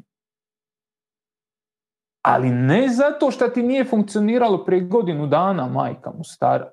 To zanebari, zaboravi. Nemoj se bojati kritika koje će ti se dogoditi ako ti se vratiš na tri natrag, izgubiš prvu utakmicu. Kritike će se dogoditi svakako. Izgubio si ovu, pa te kritizira. Pa na kraju kraja smijenili. Znači, ti si potrošna roba, pogini sa idejom. A nemoj mi tražiti od igrača da izvadu muda, da pokažu da možu, mogu pod pritiskom, da pokažu da mogu proći trojicu i zabiti 20 metara, a ti se kopijan plota držiš onog što je sigurno. Meni se sviđalo ono na početku, kao on nešto napravio, pokušaj jedan put, pokušaj dva put, vidio je da ne ide, prilagodio se. I to je meni bila odlika velikog trenera. Došao je sa svojom idejom, pokazao je nešto svoje. Shvatio je ne ide, adaptirao je. Sad opet ne ide, ali nije adaptirao. I to je ono što me boli u njegovom slučaju, jer ja stvarno mislim da ima potencijal biti dobar trener i da on ima i imidž i sve, ali cijeli taj njegov nastup, svo to njegovo traženje alibija, osiguravanje samog sebe, prebacivanje tog ono, igrači moraju zabiti gol sa 20 metara igra, pa tako može moja mater voditi. Zabi gol sa 20 metara, prođi trojicu, zabi gol. Pa to nije, to nije diskurs koji bi se profesionalni trener trebao baviti njim. Prođi trojicu i zabi gol. Pa nije razina, ljudi moji. To stvarno nije razina koju ja očekujem od takvog stručnjaka, od takvog čovjeka. Uh, ok, vidim da smo bio je plan ići malo prvo kroz utakmicu pa onda se dotaknuti ovih tema, ali ajde već kad si se ovaj, daj mikrofon kordi upali. Pa je. Aha, nije, sorry, krivak. Joža se igra tu s kontrolama. E, ne, mislim, evo, čisto kad se dotaknuo taktike, samo sam da ono, imam, da, pače, da. imam jednu stvar za dodat, ono, i tiče se pukštasa. Jer i sam Leko je bio govorio kao ono, fale nam dolasci iz drugog plana, ovo ono, apsolutno jasno to što ti je Pukštas e, donosio na kraju prošle sezone i dok se nije ozlijedio u početku ove sezone, to jesu ti ulasci iz drugog plana, ta opasnost, ne samo o njegova vrhunska glavom, nego u stvari ono, jedno dodatno tijelo se dobija tu, ne ovisiš toliko o tome što će Livaja napraviti, što će sam Centarford napraviti, imaš dovoljan broj igrača. Ok, pričali smo i o Mlakaru, pričali smo o cijeloj toj igri, ali ti si s njim dobivao tog veznjaka koji ti dolazi gore. I ako on zasniva, mislim, zasniva je možda glupa riječ, ali ako imaš taj profil igrača i kojeg, na kojeg si navikao i kojeg očekuješ od veznjaka da dolazi e, toliko naprijed, onda mi isto ne ide u glavu zašto se nije ta vezna linija možda pokušala napraviti tako da pokušaš dobiti e, profilno nekog igrača od kojeg se dobivao na napadačkom dijelu igre to što se dobiva od Pukštasa. Na primjer, ok, je li Kalik rješenje, nije Kalik rješenje, nije pitanje, ali Kalik je netko tko iz vezne linije jako često dolazi gore, koji dolazi iz završnici napada, on, hvala Bogu, ima milijun svojih mana i ne bira baš uvijek trenutak kada se treba priključiti e, vrhu napada e, najbolje, ali on je netko s kim bi dobio to dodatno tijelo gore. To je u Gorici radio fantastično, u Hajduku je dolazio kada je igrao, dolazio je redovito tako u te situacije. Pukštas je bolje rješenje od njega jer puno je kompletniji u samo tome što Leko traži od njega i što Hajduk treba, ali ti ni jednom trenutku nisi prilagodio e, svoju momčad da, da dobiješ tog dodatnog igrača. Jer Livaja se ugasio, postojao, govorili smo o razlozima e, da nije samo on razlog tome, nego i to što njega okružuje, ali ti si sada, na primjer, evo, Sahiti ti je s jedne strane, e, Sahiti na ljevom krilu je isto čovjek koji ulazi u sredinu i sad će centrirati ili će udariti iz, iz e, velike udaljenosti i ono to ćeš dobivati od njega. Ben Rau na drugom krilu ti je isto kreator koji će slat lopte kad se okrene na svoju ljevicu pa centriranje unutra i ono kome ćeš centrirati? Znači, evo, čisto da radi. Znači, Hajduk je 25 puta ove sezone u HNL-u su ekipe imale 20 i više centar šuteva. Hajduk je jedina ekipa koja ima pet. Nijedna druga ekipa nema ni četiri. Ima četiri ekipe ostale sa tri centar šuta. E, sa tri utakmice gdje su imali toliko. Hajduk nema ni jednog skakača izuzev sa kojeg nisi imao cijelu sezonu praktički. Ti nemaš čovjeka koji će tebi ići na taj skok. Ok, nije samo igra glavom bit, bitna za skok. Tu je niz faktora. Ono, čak, da, nebitno ali ti ni u ovoj utakmici nisi imao čovjeka koji će tebi skok igrom riješiti to ili, ili da se ti fokusiraš na to. Ono, nije bilo te nekakve prilagodbe da dobiješ uh, ako, eto to što Miho kaže, funkcioniralo je prije uh, pola godine. Ako, ako znaš da je funkcioniralo prije pola godine, pa ono, napravi nekakvu analizu sam sebe zbog čega je funkcioniralo tako. Jer, jer imaš te igrače, jer od njih dobivaš ono što si E, što si dobivao tada. Ono, promijeni onda, ako, ako znaš da je tada funkcioniralo, detektiraj zbog čega je funkcioniralo, a ne, a ne ok, bacili smo i tada ovako, pa zašto sada ne funkcionira? To, to se apsolutno slažem s Mihom. E, naravno, nakon jučerašnjeg poraza krenulo je već e, sa razno raznim komentarima, razno raznim pitanjima, anketama, e, pa evo, Goran Matić je jedan od onih koji je postavio to pitanje, a s obzirom da vi spominjete novi igrači, novi igrači, novi igrači, pozdrav ekipa uz Leku, trebali i Nikolićius otići? Miko? Ja mislim da treba. I on, i Lukša, i jer imaš jednu zanimljivu situaciju. Klub raste, klub se razvija, klub dobiva i nove članove i nove pretplatnike. Hajduk će imati 20.000 pretplatnika na kraju kalendarske godine. Hajduk ima prosjek od 25.000 ljudi na utakmicama HNL. Znači, to govorim zašto? Da ogradi neke stvari. Znači, ja ne mislim ni da su Nikoličius ni da su Lukša najgori u svom poslu. Oni neke stvari jako dobro odrađuju. Ali ljudi su spržili trećeg trenera za godinu dana. Valdas je bio dugoročno rješenje. Spržili su.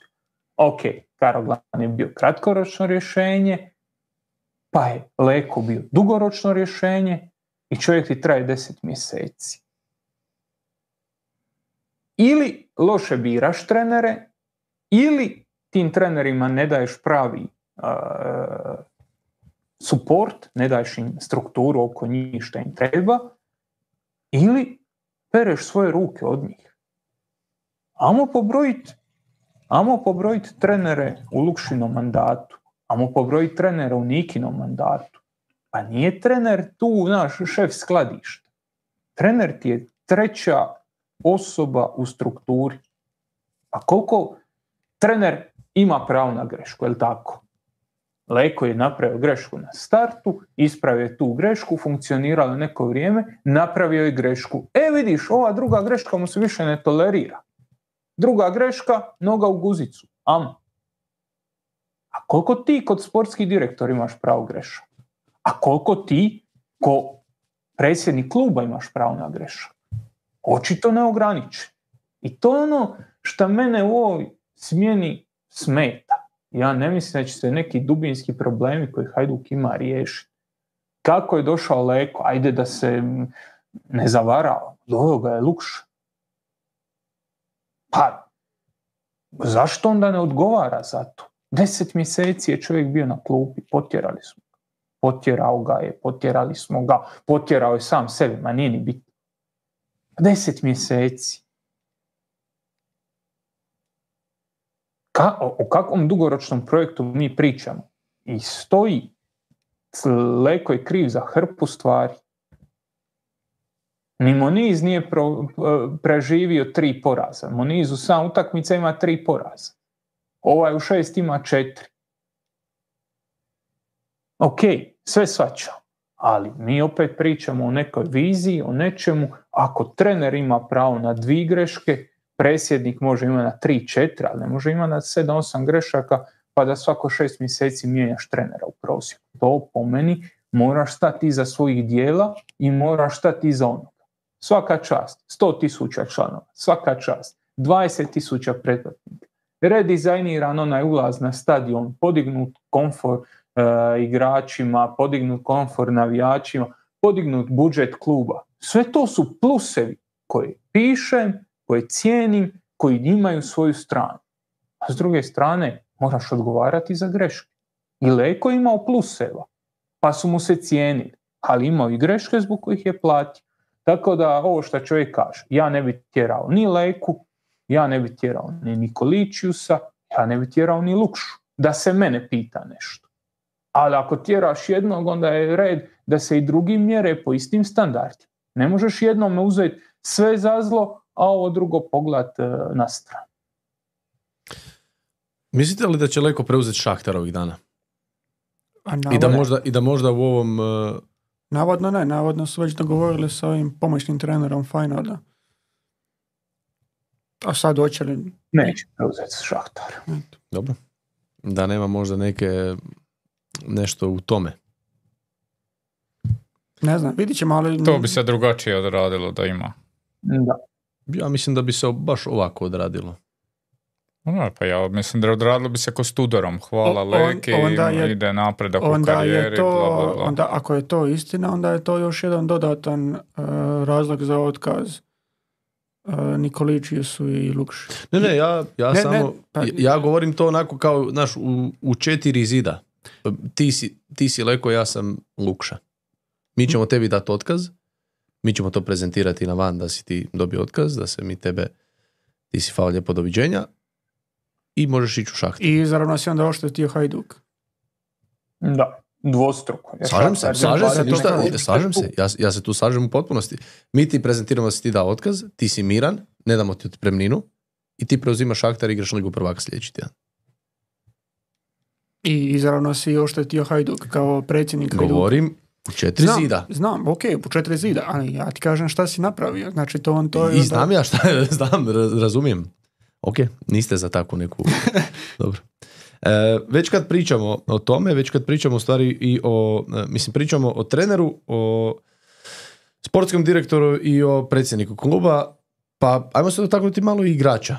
29 duplih za Dadu Pršu. Pita, pozdrav. Pitanje je vezano uz napadački trojac Heduka. S obzirom da nedostaje kreativnosti u zadnjoj trećini, ne može se doći do 16 terca kako bi posložili napadački trojac. I je li uopće stvar poslagivanja ili napadačke opcije jednostavno nisu dovoljno kvalitetne? Hoće li, evo ja ću odmah onda postaviti pitanje uz to, hoće li sada Karoglan moći sve to dovesti na neku višu razinu nekom promjenom sustavu, formaciji prvih 11 ili su ti igrači takvi kakvi jesu? Pa, Naš pričamo o treneru, pričamo o Da. direktoru, o predsjedniku, pa ajmo sada malo i o igračima. Koliko je njihova zasluga za ovaj loš period? ali mislim, to je sad... Opet govorimo o profilima, o profilima igrača. E, na trenutak nam je Miho nestao, ali vratit će se.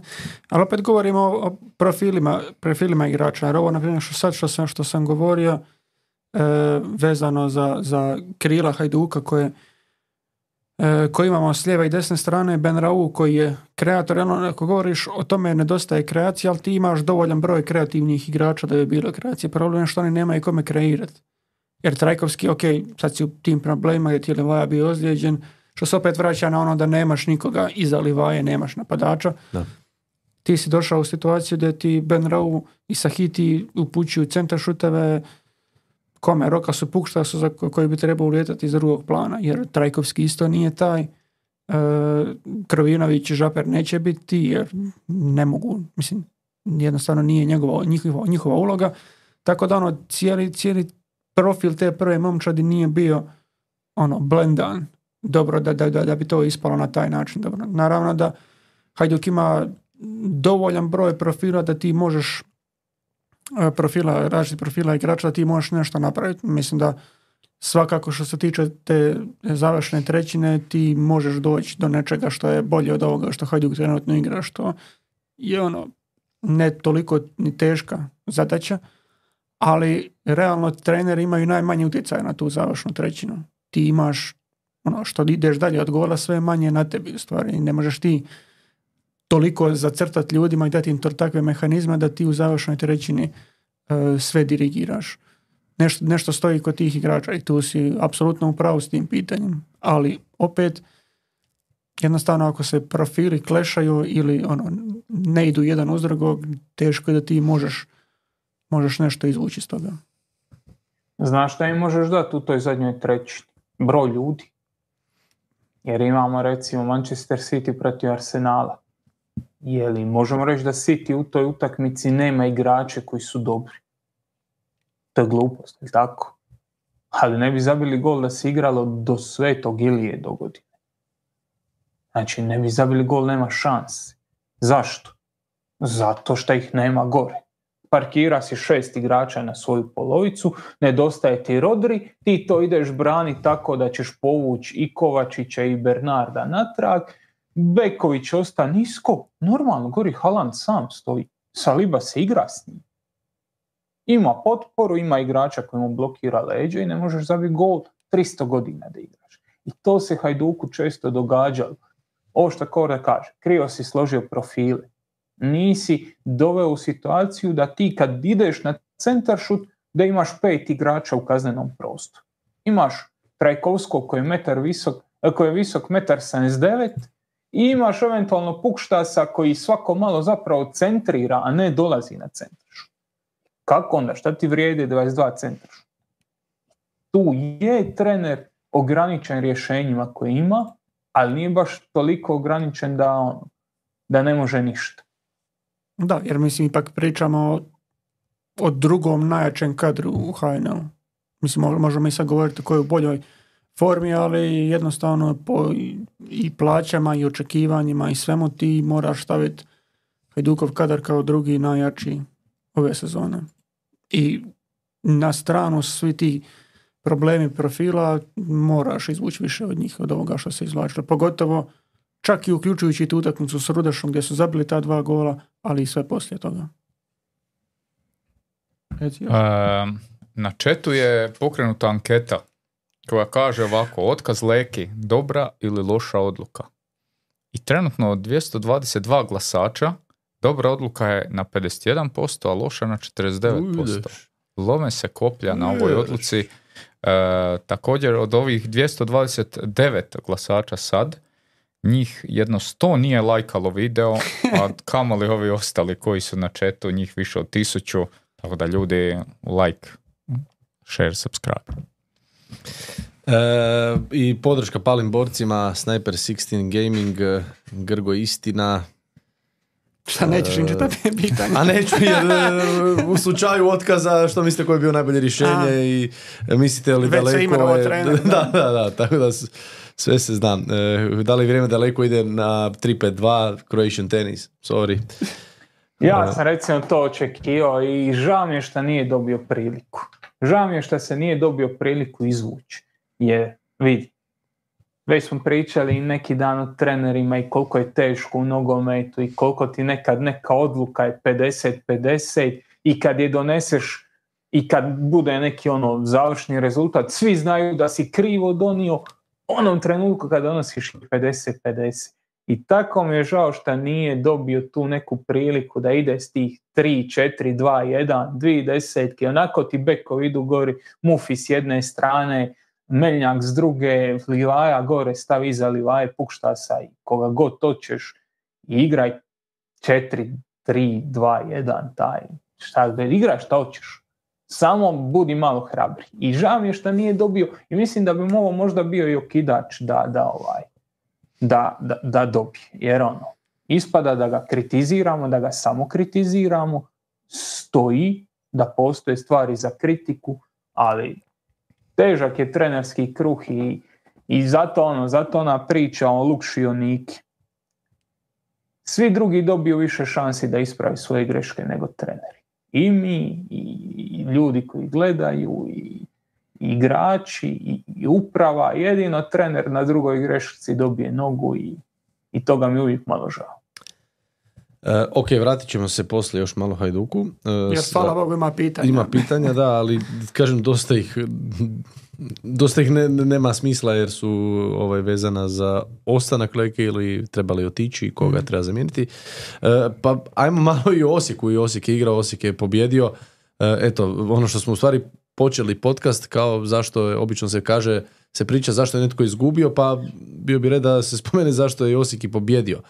E, vrlo defanzivno orijentiran Osijek od početka pa i na samom kraju igrali su sa 4-5 stopera Ne, i gle, drugo polovrijeme je najveći formacijski kaos Da. koji sam ja odavno i- vidio. ne, jesi, me slušao, jesi gledao? Da. E, Ja sam u jednom trenutku rekao da ne znam šta se događa. Doslovno, jer u jednom trenutku mi se činilo da je Da je onaj helikopter još nekog stopera ispustio sa... E, ali to ne stani, ne, ne, ne. E, oprostite na izrazu, znate da ne volim psovati u ovakvim situacijama, ali to nije zajebancija. Tko god je to napravio, ja i dalje nisam so, danas, je- jesam, jeste pronašli možda neko objašnjenje? Da, sam- MORH je izdao iz, e, priopćenje da su pokrenuli istragu, mislim da će taj smart ass malo najebat. Mislim, ono je, pazi, ono je vojni e, helikopter koji u- na poluvremenu prelazi između istočne i zapadne tribine. Nije bio iznad stadiona, on Da, je da, bio unutra. unutra. I ja sam prvo pomislio da se urušava. Jer šta ima radit e, helikopter u vi- u visini moje komentatorske pozicije praktički. I bio sam ili da se urušava, ili da je neka fora, Nives Celsius izlazi ko u Koprivnici iz, iz helikoptera i sad će netko pjevat, Mišo Kovač, ono, znaš, s bungee jumping ili tak nešto. Kad ono helikopter prođe, ja Čurkovića zovem odmah, je, ono, opet ste neku nešto smislili, ne, ovaj, digitalno i to, nešto će se dogoditi. Kaže, nemam pojma ni ja, usro sam se, ne znam šta se događa. I poslije opet hoćeš pronaći informaciju i nigdje ništa. Ili se urušava, ili je neki PR potez, nema šta treće biti. Ili je netka, ili je neka, a idemo kao preletit, bit će dobra zezancija. Aha, hoće, hoće. Tako da nije baš bilo ugodno. Uglavnom, Zekić, e, da, e, ono što sam kazao, u jednom trenutku mi se u drugom poluvremenu činilo kao da Gržan nema uopće svoju poziciju. Koliko je to bilo kaotično. Je- jer, je, jer je desno je stao, e, desno krilo je stao je na tu poziciju. Mislim da je Maneva samo gurno kad je još ubacio jednog stopera, Manev je tamo. E, i Gržan je onda bio desno, ali je desno bio u jednom trenutku, netko je, doz- do- dozvoli mi sekundu. Aha, Fiolić je isto ušao, bio je tu i, i, i, i Lovrić, i Mjerez, e, četiri stopera, e, Omerović se pomaknuo gore na, na krilo i onda onako gledaš, a šta je sada Gržan? Ako je Manev desni back, wing back, di onda u cijeloj toj priči Gržan? Gržan ko najbrži na terenu čeka tranzicijske Da. situacije. Da, Ali ne, mislim, kad je Zekić došao, ok, mi, smo- mi smo već davno pričali, bilo je jedno pitanje na Patreonima kome bi od velike četvorke najviše odgovaralo igrati sa trojkom, pa smo se složili tu da je to vjerojatno Osijek. Nisam baš očekivao da će ih ubaciti sa, sa trojkom nazad, ali jesam očekivao da će napraviti uh, veću stabilnost u veznoj liniji. I očekivao sam da će, da će Nejašmića upariti sa, sa Brlekom ili da će možda Jugović biti ako je dovoljno zdrav. Ono, da će se dogoditi u stvari ta promjena. To da je još dodatno zabarikadirao prilaz je ono, baš Zekićevski potez. da, da, da. Onaj, možda nisam očekivao, ali na kraju pokazalo se uspješnim. Ok, nisi sad, mislim da, da čisto da, da se ogradimo toga, ne mislim da je, da je e, dobar plan bio. Jer ti si imao mjere za u brdo situacija gdje, je- gdje je čovjek usamljen toliko. Da. On je čak odigrao fantastičnu utakmicu koliko je podrške imao veliki dio nje. I s te strane, ako je plan bio brzi nekakav izlazak tranzicije, mislim da to nije uspjelo u tom trenutku. Slažem se. Ok, na kraju ti si pobjedio iz nekih drugih situacija, zabio se na početku drugog poluvremena i to ti je otvorilo dodatnu mogućnost. Ali ako ti je plan igre bio brzi izlazak u tranzicije, nisam siguran to da, da, da ti je uspjelo, jer Mjerez koliko je god bio dobar i koliko je god problema zadavao i Šarli i bilo kome koji je izlazio na njega, jednostavno Caktaš i, i Pušić su bili predaleko od njega, slabo su se priključivali, e, a realno nisu ni toliko ni brzi igrači da se mogu ono, dovoljno brzo priključiti. Na kraju ti je ostalo na, na tim wingbackovima da oni budu ti nositelji e, kontranapada. Pokazalo se eto, da je presudilo to da Lučić ne čuva baš dobro prvu stativu.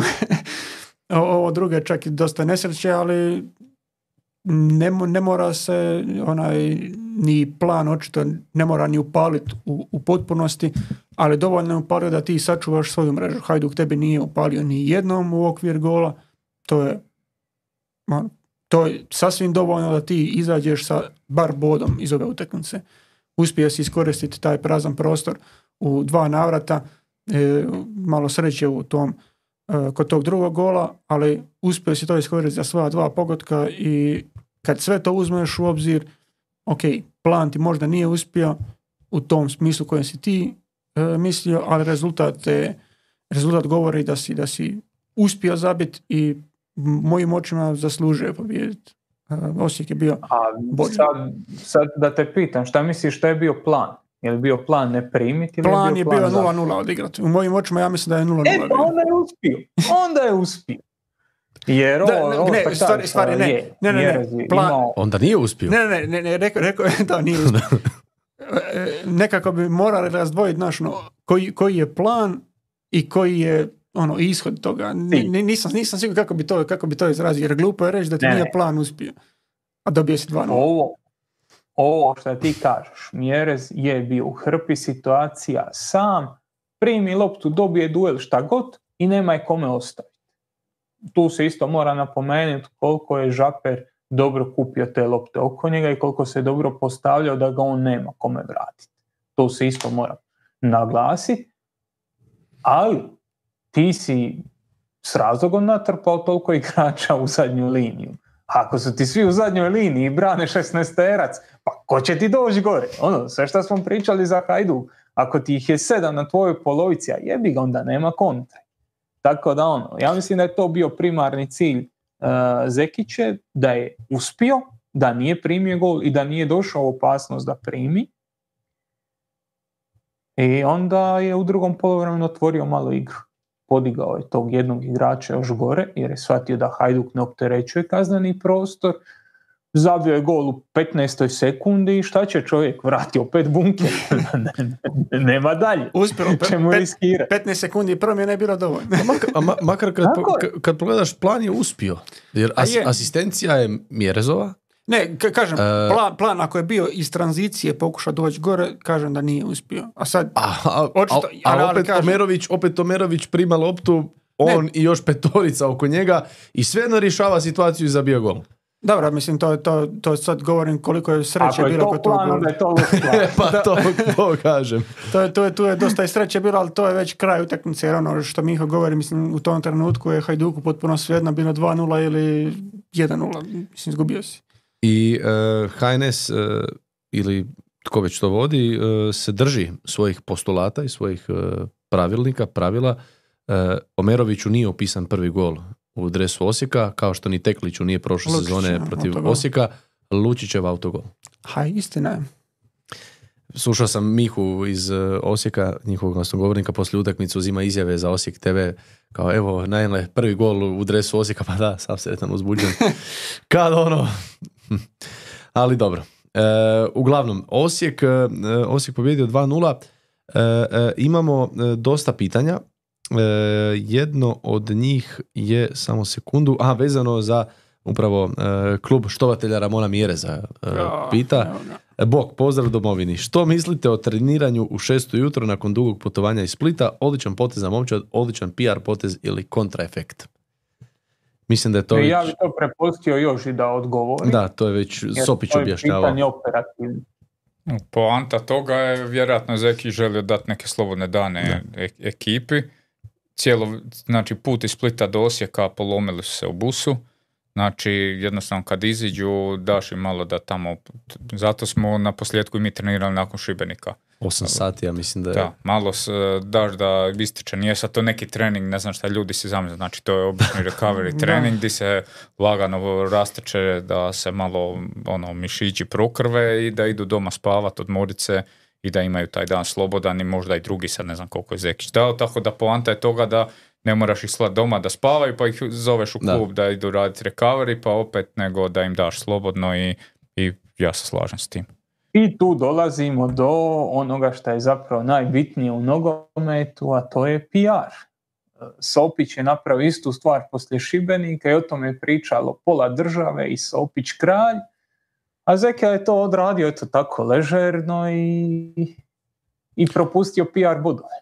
A nije, napravio, Osijek je napravio dobar video, ozbiljan video na tu temu. Ne, ne, Baš ja ono, govorim, ali da je to montažerski Zeka tebi rekao jučer u izjavi, bili to bio još veći bum. O da, da je rekao kao najavio sam pobjedu, e, najavio sam dobru utakmicu, mi se ovime Da. ne zadovoljavamo, čim dođemo u Osijek ide trening. To je već. Sopićevski, da, to je već Sopićevski. To je već Sopićevski. E, a to te hoću reći, treba biti talentiran za takve stvari, to ne padne svakom Ali pamet. z- dobar je A, Zeka. zna Zeka, zna, Dobar je zna, Zeka. Dobar je. Zeka, ne moramo o njemu, ok je. Makar jučer je bio malo rezerviran nekako, barem je to moj dojam. Ko da nije bio onako Jet kako lag. inače zna. Šta? Jet lag ga muči iz e, Albanije. Je, je, iz Osijeka do Splita. E, ok, pa krenemo s pitanjima, ako ste za. Mm, može. Možemo? Inače, Krenuli s- smo s- već. s- samo, samo da, smo na prvo. samo da, da kažem, e, bila je inicijalno kao tema nama, e, Joža je bio to predložio stvari, da to e, koliko mali otkidaju bodova velikima, ili kako si ti to složio? Da, na, načelno je poanta bila dok nije bilo ovih dodatnih događaja da ono da ma- male, male ekipe uzimaju puno više možda bodova velikim nego što su inače običavali. Da. Tako, nešto, ne, vjerujem da si ti to istražio. Da, jesam, pogledao sam. Pogledao sam top 4. I ono, na kraju i prošle sezone god je Rijeka bila loša, opet je bila u top 4, tako da ajde. Ono, i u, u takvom učinku koliko god je Rijeka bila loša, kad zbrojiš sve četiri njih, imali su uh, 1,94 boda po utakmici protiv ostalih šest ekipa, nazovi malih. Ove sezone je to na 2,11 u ovih utakmica koliko su već igrali protiv malih. Tako da, ono, koliko god dojam nekako bio da, da mali otkidaju, otkidaju manje nego što su otkidali prošle sezone. Naravno, treba uzeti u obzir da je rijeka bila kakva je bila, ali, ali ono, na primjer, ne znam, ta rijeka imala protiv malih e, više bodova nego Osijek, tipa la- e, lani. Dobro, Osijek ima onih 11 za redom ili koliko, 12 bez pobjede. Da, tako da to je smanjilo bodove, ali ono, generalno kada bi to uzeo sve nekako obzir eskalirao na isto dođe. Više manje. Rijeka je sad ove sezone protiv malih na više bodova po utakmici nego što je i Dinamo i Hajduk bio prošle. Njih su oba bile na 2,3, Dinamo malo više. A Hajduk je, Hajduk je ove sezone na 2, točno 2 po utakmici, Rijeka na 2,4, Dinamo na 2,2, Osijek je na 1,9. Lani je to za Dinamo i Hajduk bilo toliko, a za Osijek 1.5, za Rijeku 1.7, tako da ono, na kraju ti više manje dođe na isto, Ni- nije sad da ima neke anomalije. Ali ono, do, dojam je možda bio da se i zbog Rudeša nekako otvorenije igra što se tiče ovih, ovih manjih, ali evo, čisto bodovno gledajući mislim da nema neki veliki razlika. Eto, čisto tamo to. Dobro. E, Krizmanić i Pričestić e, ima više jedan hot take nego što ima pitanje. Kaže, Zeko je već sad pokazao koliko, koliki impact ima i kakav je trener. Mislim da će Hajduk tonuti i da će na kraju Osijek i Rijeka boriti se za drugo mjesto. Jednostavno ne vidim što Hajduk može promijeniti osim trenera.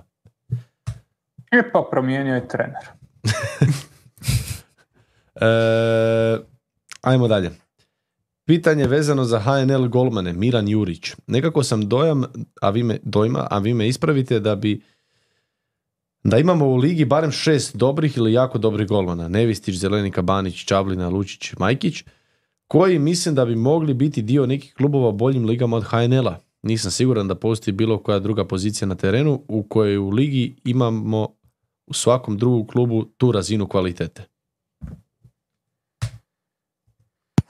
Pa, Ja bi se složio. Čak interesantno. I ja da. bi se složio. da, ali, već, ali to je već par sezona. Ali ima kontekst.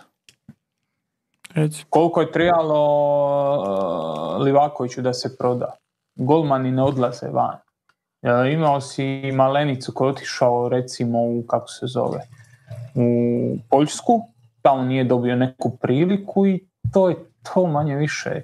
Niko neće kupiti iz Poljske lige, niko neće kupiti uh, Čavlinu.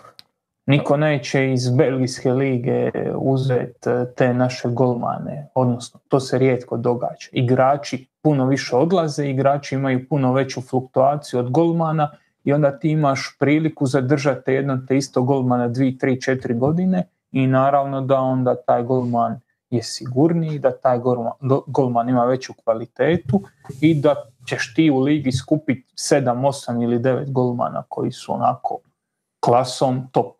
Stoper, kad se stoper pojavi da je dobar koliko Čavlina, taj ide van. Tu, ili ne ide van, ide u Dinamo, odmah isti tren. A Čavlina jebi ga, ostaje. Ima jedna anomalija o tome kaj si rekao. Gorica je prodala dva i pol golmana. Kotarsku Kahlinu i Banić je bio otišao ono u Olimpiju na, na posudbu koja, ajmo reći, nije. To je baš ono, ako gledamo cijeli HNL, velika anomalija po pitanju toga. Nevistić je otišao Je. iz Rijeke u Dinamo, Ivušić. Ivušić je otišao na Cipar. Pa Čondrić sad brani Ivo za stanu prvi gol, Da. on, on je isto nedavno bio. Da, dobro, ali dobro, njemu je istekao ugovor, nije, nije bio transfer. E, njemu je istekao ugovor, ali ovo što Joža kaže, oni su prodali dva. Znači, aj Banić, manje više, to je posudba, to, da, to se ok, ne računa. dva. ali dva golmana su prodali u tri godine zapravo. Tako da ono, to je anomalija i ti tek kad je recimo i, i, i, i, i, i ovaj kako se zove i Kahlina, a pogotovo kad je Kotarski otišao, ti vidiš kolika je njegova kvaliteta, nije on za vraga bio u zadnje momčadi e, nizozemske lige Ajaxu. I E. on sad u Grčkoj brani top.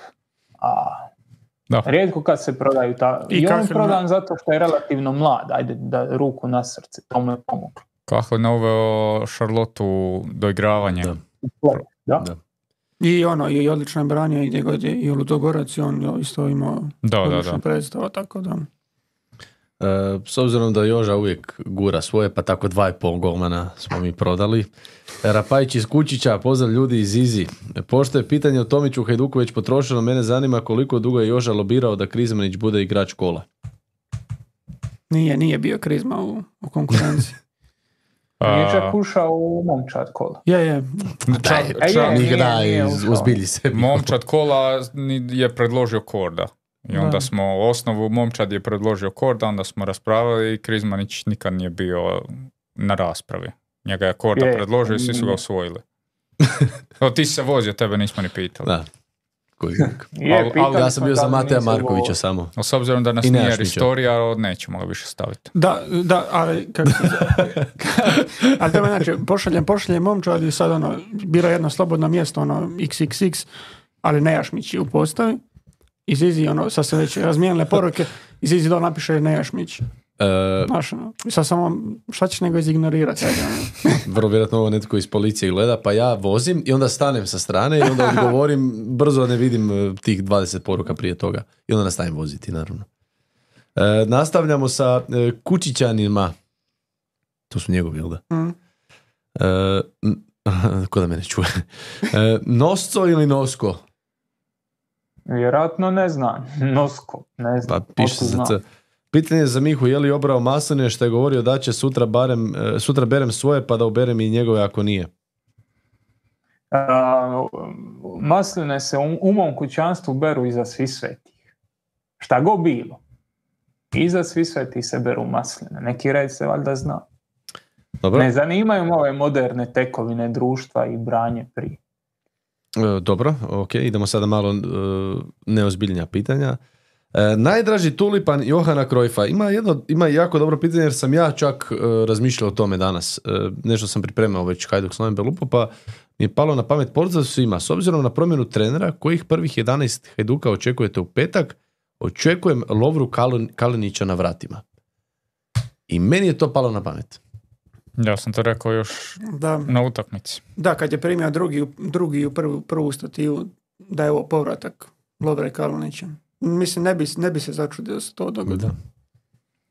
I ne moramo sad mi, možemo mi pričati je li to zasluženo i nije i ono Mihino, je li u redu da sad nekome prvu grešku da, da odmah ti on, nekoga ono makneš, ali realno s, s obzirom na status Lovre Kalinića kao kapetana i vođe te ekipe koji je se oporavio, a Lučić je dobro branio, mislim da se načelno čeka ovakav trenutak Da, za nešto Da, tako. baš to. Baš. To, to je realnost sad. Možda se Da. neće desiti, ali ja mislim da čekali hoće. smo kiks da te jače volimo, čekali smo kiks da te maknemo, A hoćeš reći. tako ti je, tako ti je to. E, Trivela Emira Sahitija. Pozdrav ekipi. U jučerašnjoj utakmici Hajduka dva igrača su morala napustiti teren zbog mišićnih ozljeda. Uremović već ima mišićnu ozljedu, a koliko znamo vuče je i Livaja. Je li to slučajnost ili se ipak nešto radi krivo?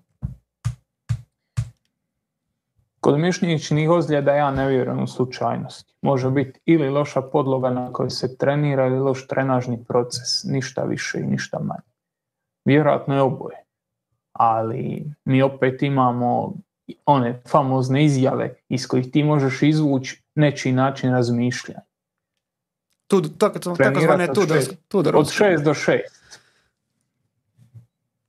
Dobro? Ne, ali, ali, ali to, to, to je malo dole, sorry Joža, samo, Ne, ne, što sam samo daj. Ali to je malo dole nekako prenapuhano, jer ono, imali smo mi tu i na Planet Sportu, kad smo bili ono, neke ljude iz Splita ili okolice Splita, ali uglavnom igrače Hajduka, pa se govorilo, joj, kad smo mi Imena rad- kolega, imena. Joj, a ne, za- ne sjećam se ko je točno bio. Ali, ali bilo je kao na priča, joj, kad smo mi trčali to, imao si ovakve butine, na, mogao si trčati ovo, mogao si trčati ono. I sad je svima njima nekako rješenje, eto, vrati se na Tudora i to, pretrčali smo na treningu 14 km. Ali čovječe, ti si uništio ekipu s tim. Mislim, ja nisam nikakav ekspert za, za pripremu momčadi, ali ko normalan trenira tako da ti ideš trčati prije, dva dana prije utakmice 14 km crpiš svoju ekipu i budu ti nikakvi na utakmici. Gdje to ima smisla? Da, obično mišićne dozljede, ono, generalno se događaju u trenutku kad ti je ekipa umorna, čovjek je umoran, mišić mu je, nije odmoran, nije elastičan, tvrd je i radiš neke nove stvari tipa udarci koji su ono nagle trzajuće radnje i tu onda dolazi do toga. Dakle, uz ovo što je Miho rekao za podlogu, većinom je to do toga da nisi dobro pogodio opterećenja trenažnog procesa i da su igrači pretrenirani i da onda dolazi do, do takvih stvari. To je većinom, ne mora biti, ali No. ako imaš uzorak 3, 4, 5, kad se to počne ponavljati, onda znaš da, da moraš mijenjati trening. Da, sjećam se da je bilo i u, i u e, to Zicer, jer gdje je bilo, ono na Velesajmu je bilo, bilo predavanje e, o tome kako se radilo na e, analizi podataka da imaš nekakav, nekakav preventivni model. To jest ono, model koji bi prevenirao ozljede u biti, koji, koji bi e, pratio e, kakav je output igrača i u kojem trenutku prijeti nekakva ozljeda. Jer ti imaš baš to kad Joža govori o umoru. Ti možeš pratiti neči, ono, nazovimo to, output igrača i on je prilično konstantan, ali već kad krene padat, ako ti nastavi padat dovoljno daleko, sve veća i veća šansa za, za neku ozljedu. I ono, bilo je tu dugogodišnje istraživanje, mislim, lik je to radio za Toronto Raptors. Tako da nije sad da je to ono, ej, da se ja malo zajebavat za, ne znam, Croaciju iz Mijevaca, nego je radio za momčad u, u sportu koji je najveći vrhunac dosegao što se tiče takvih stvari, što je ono, analitika i ne znam, istraživanja, bla, bla, bla, nebitno. I došli su do nekakvog modela gdje, gdje su dobili, uh, ok, ti nikad ne možeš, ne možeš reći, ok, on bi se ozlijedio da ja nisam napravio Da. ali ipak ti se manje ozljeda do- događalo nakon, nakon toga. Da, em, to je bilo onda kad si imao predavanje, jel tako? Nije, nije, nije. Mi- tada. ali ja sam bio na tom predavanju bili i- smo, e, da. i sjećam se, znači, ok, model se oslanja prvenstveno na to, na NBA je malo lakše zbog velikog broja utakmica, pa su, to je baza zapravo uzimanja tih opterećenja. U nogometu bi morao to uklopiti Trening, trenažni proces, da je sad, to postoji sad naravno na, na trenizima se isto nosi GPS-ovi, polari, Da. vjerojatno, tako da tu se ne- neke stvari lako vidim. Recimo, ja se sjećam jednom u Gorici, Kruno je bio trener, došao mu je Krešimir Šoš, kondicijski trener s tabletom i pokazao mu je graf jednog igrača koji nije ulazio, kako on se to kaže, u crveno. Šta to znači? Znači čim ne ulaziš u to da ti je, da, da si pretreniran, jednostavno ne možeš doći do svojih e, maksimalnih to na kraju ispalo da igraš malo pretjero sa privatnim treningom, ali takve stvari možeš ono, Hmm. takvim praćenjem zam- zamijetiti, prevenirati i reagirati prije nego se nešto desi. Da. Ah, e, ti jebeni podaci. A, Kako u još čemu? jedan Kako u čemu? što je kod Kako u čemu? Sorry, Miho. Aj, Mora, Kaži. moramo reći. Imaš još jedan faktor koji kod nas dolje, šta Korda kaže, izraže. Non stop ponavljanje, oni ne mogu trčati, oni ne mogu trčati, kondicijski nisu dobri, recimo to je bila priča. Kao, Hajduk pada u 60. minuti, kad je bio Valdas, kao, loše trenira.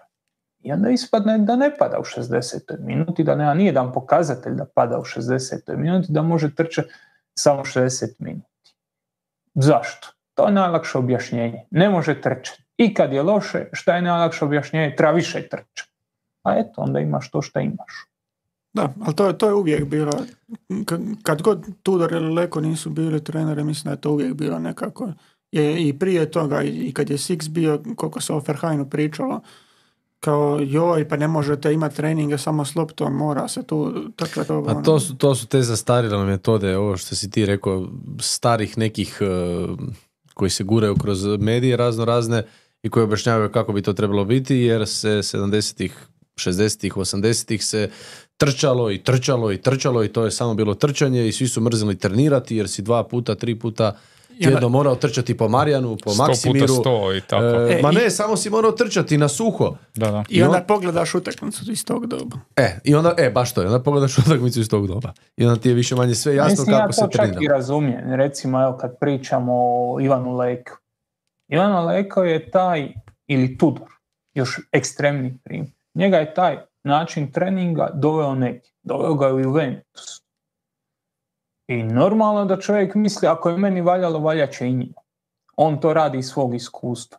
I to je problem, što radiš stvari iz svog iskustva, a ne iz Da. Ne, ne a samo- ne iz onoga što bi trebao raditi kad sjedneš sa svojim stafom i kažeš, ej kume, šta, šta je sad? ne samo da ga je Šta doveo je iduće i vjeruješ. Ne samo da ga je doveo do Juventusa, nego vjerojatno u Juventusu isto tako kad je tek došao. Vjerojatno je i tad takva isto još bila. Ronaldo, Da, to je tada, tadašnje vrijeme bilo tako. ideš trčat.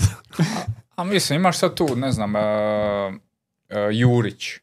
Jurić jako, njegova ekipa jako naporno trenira. I možda, ono, količinski stvarno puno, ali drugačije, prvo ekipa ti se i nakon nekog vremena, na svašta se igrači mogu aklimatizirati, tako i na takvu vrstu trenažnog procesa. E, oni koji to mogu izdržati. Znači, tu je onda opet neka selekcija da ti otpadaju one koji Da. kojima pucaju mišići, tako to sad ako se ti to možeš e, ko, ko ovaj Magat, Felix Magat koji uzme 40 igrača i zgazi ih i 20 koji ostane ti igraju, ovi drugi u bolnicu. Da. Nek Da. Jurić vrati Vlašića u život. Ali toliko, uh, toliko danas modernih pristupa možeš imati, toliko zabavnih načina treniranja možeš imati da sve te metode zastarile su baš onak, ne znam, ta, trčanja na suho, tog više nema. To Ne bi- realno ne bi danas više trebalo u- biti, da. ne bi trebalo biti da u modernom nogometu. Momčad koja najviše trči u modernom nogometu, Red Bull Salzburg, eh, na treningu ne prelazi 3,5 km po igraču. Nema šta trča 4 km na treningu. Znači da dobro nisi istrčao ova 3. E, a kol, da, a koliko toga u visokom intenzitetu? E, pa Vjerojatno kažem, nisi kilometar. dobro istrčao ova 3,5 ako možeš istrčati 4. E, nerezonski šut, pozdrav. Lupa li se vlasnik TV prava za HNL po glavi što je dao toliko novca za ovako loš proizvod? Treba li na razini lige Ne. nekako poticati atraktivan nogomet? Amo će, hoćemo se svi složiti da je HNL ove sezone kvalitetom igre lošiji nego prije recimo 3 godine. Da, Može, da. moraš, morate da, reći. da, slažemo se. Da, morate reći, morate se izjasniti. Da, Znači, svi smo se složili oko toga. Da, A je li zbog toga manje gledan? nikad nije bio više gledan. ne. Upravo to. Znači, ljude ne zanima sad, ja se slažem sa čovjekom, postoji problem. Postoji problem pada kvalitete, Dinamo je manj... Hajduk je u ovom trenutku sada drugi. Imao je priliku preuzeti prvo mjesto. On je osvojio manje bodova nego lani nakon 11 kola. Ali si tada imao Dinamo koji je otišao gore, Ante Čačić je odradio svoje, enormno dobar prvi dio sezone i onda kao Hajduk tada u tom trenutku nije bio ni blizu Dinama, a sad je blizu. Zapravo, Dinamo je lošiji. Hajduk je lošiji nego što je lani, Dinamo je puno lošiji nego što je lani, Rijeka je to bolja, ali ne bolja od onoga gdje je Hajduk bio lani, tako da ono, iz te perspektive ti imaš hrpu loših klubova nego što si ima lani. I sad se manje gleda. Sad ljude manje zanima hoće li e, Rijeka dobiti Istru samo zato što je Istra lošija nego lani.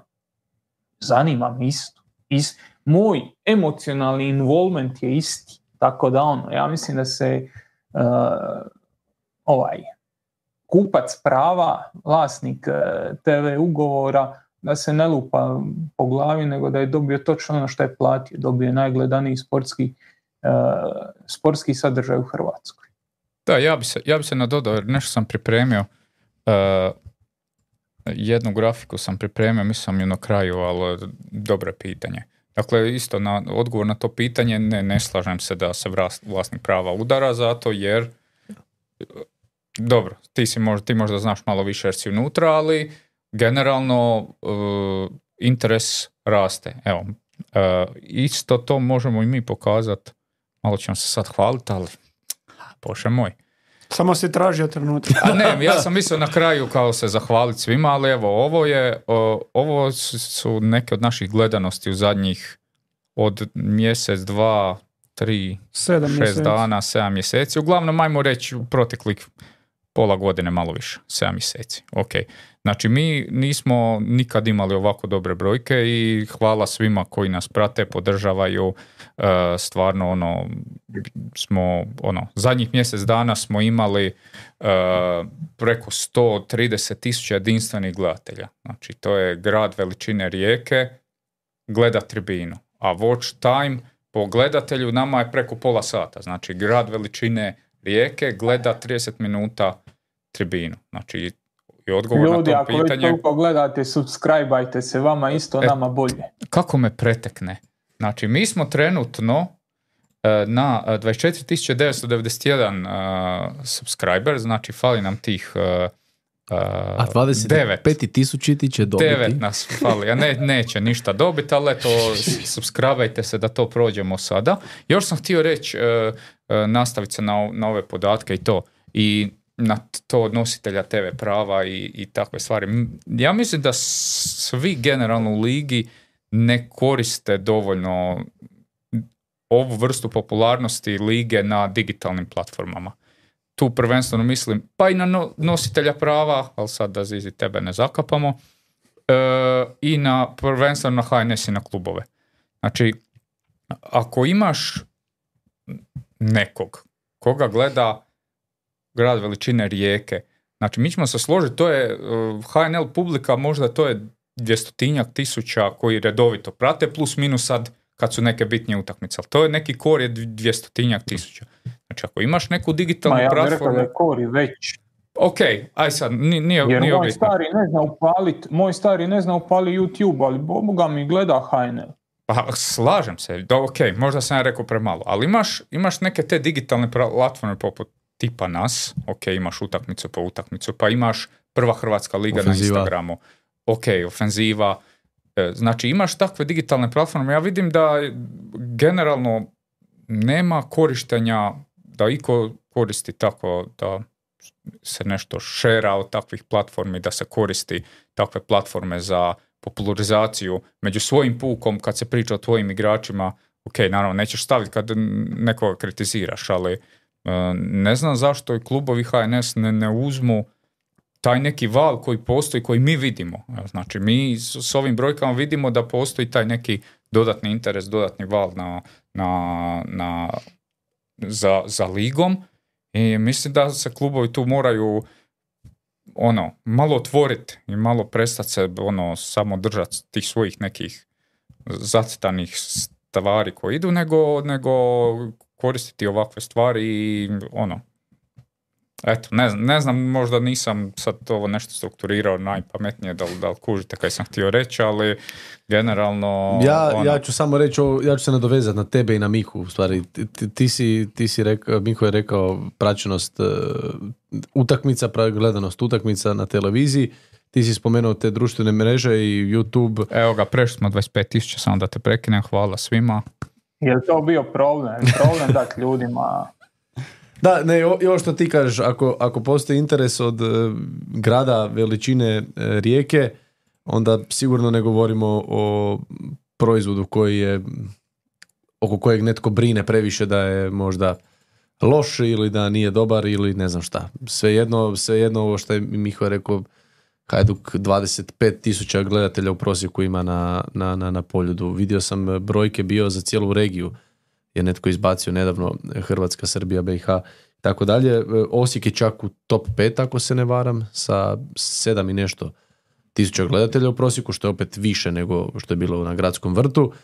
I onako, te brojke stvarno idu iz dana u dan sve više i više i moj je dojam, pošto sam na Twitteru, pratim i na Twitteru stvari i na Instagramu, pogotovo na Twitteru, imam osjećaj da svaki dan izlazi nekakav novi profil, da se svaki dan kreira neki novi profil koji ima potrebu nešto reći, nešto objasniti ili kako već. Tako da ono, ne, nebitno, nebitno je li trolanje, nebitno je li vrijeđanje ili nešto objektivno, ali sve više i više takvih profila i sve više i više ljudi, evo primijetio sam da ljudi na Twitteru rade one, e, kako se to kaže, Space. space, e da, rade, rade te spaceove, nekako u kojima onda komentiraju o, o, o zbivanjima, o temi koju su, koju su odabrali.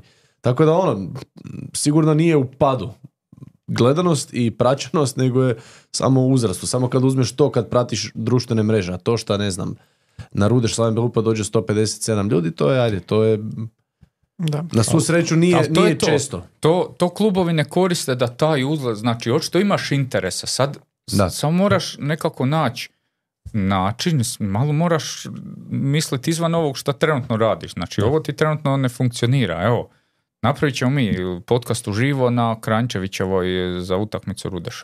A mislim, gle, e, dečki, Karikiram, dečki jel, utakmicu ali- po utakmicu su pokušavali takve stvari, pa i složit ću se s tobom Pokušavali su na svoju inti- i inicijativu. na svoju inicijativu i u većini slučajeva kada ti nešto tako želiš, naiđeš na zid. A što je najčešće zid u takvim situacijama? Ne želim nikoga vrijeđati, ali najčešće su to ljudi od XY godina koji nisu niti na Twitteru, niti na Instagramu, niti na Facebooku, niti na YouTubeu, nego odlučuju oni koji o tome stvarno ne bi trebali odlučivati. To je kao da odlučujemo o sigurnosti na utakmici Gorica Dinamo. Dobro, a i, i čak da ne odlučuju oni, ti opet imaš mlade ljude koji znaju te starije, koji su iznad njih, koje ne žele uznamiravati i takve Tako je. stvari. Ti, ti- i, onda ima, I onda imaš tipa mlađu osobu koja dođe do starije i kaže mu mi bi to, on mu kaže ne može, pa ako ti to ideš i preko njegove volje, onda si... Da. Dobro, naravno, posao znamo mi da u to je- klubovima je podkapacitiranost kadra, pa ne, ne može se ni sve stići, ali ni HNS ne vidim koji... Ali, ali bolje. Podkapacitiranost, misliš manja kapaciteta, ali ovi kadrovi koji imaju su... Pa, ne, ali ozbiljno. Manje- ne, generalno manje mislim kapaciteta. manjak, da, Da. manjak ljudi na E, tim da. poslovima. Jer ono, čisto da ne bi ispalo da Ne, ne, mislimo ne, da ne, su ne. ljudi podkapacitirani. Ne, ne, da, ne, da, ne. da pače. Ali, ali ovo što je sad još da spomenuo, mislim da ima još jedno, još jedno pitanje patrona koje se isto tiče, sad ne znam jesi ga... E, Da, koje je htio sam ga se nadovezati. HNL for life, Da. e, što HNS može učiniti da napravi HNL boljim proizvodom, osim naravno infrastrukture i sudačke organizacije, jer se o tome stalno priča, ali ima li još nešto? HNS nije učinio apsolutno ništa.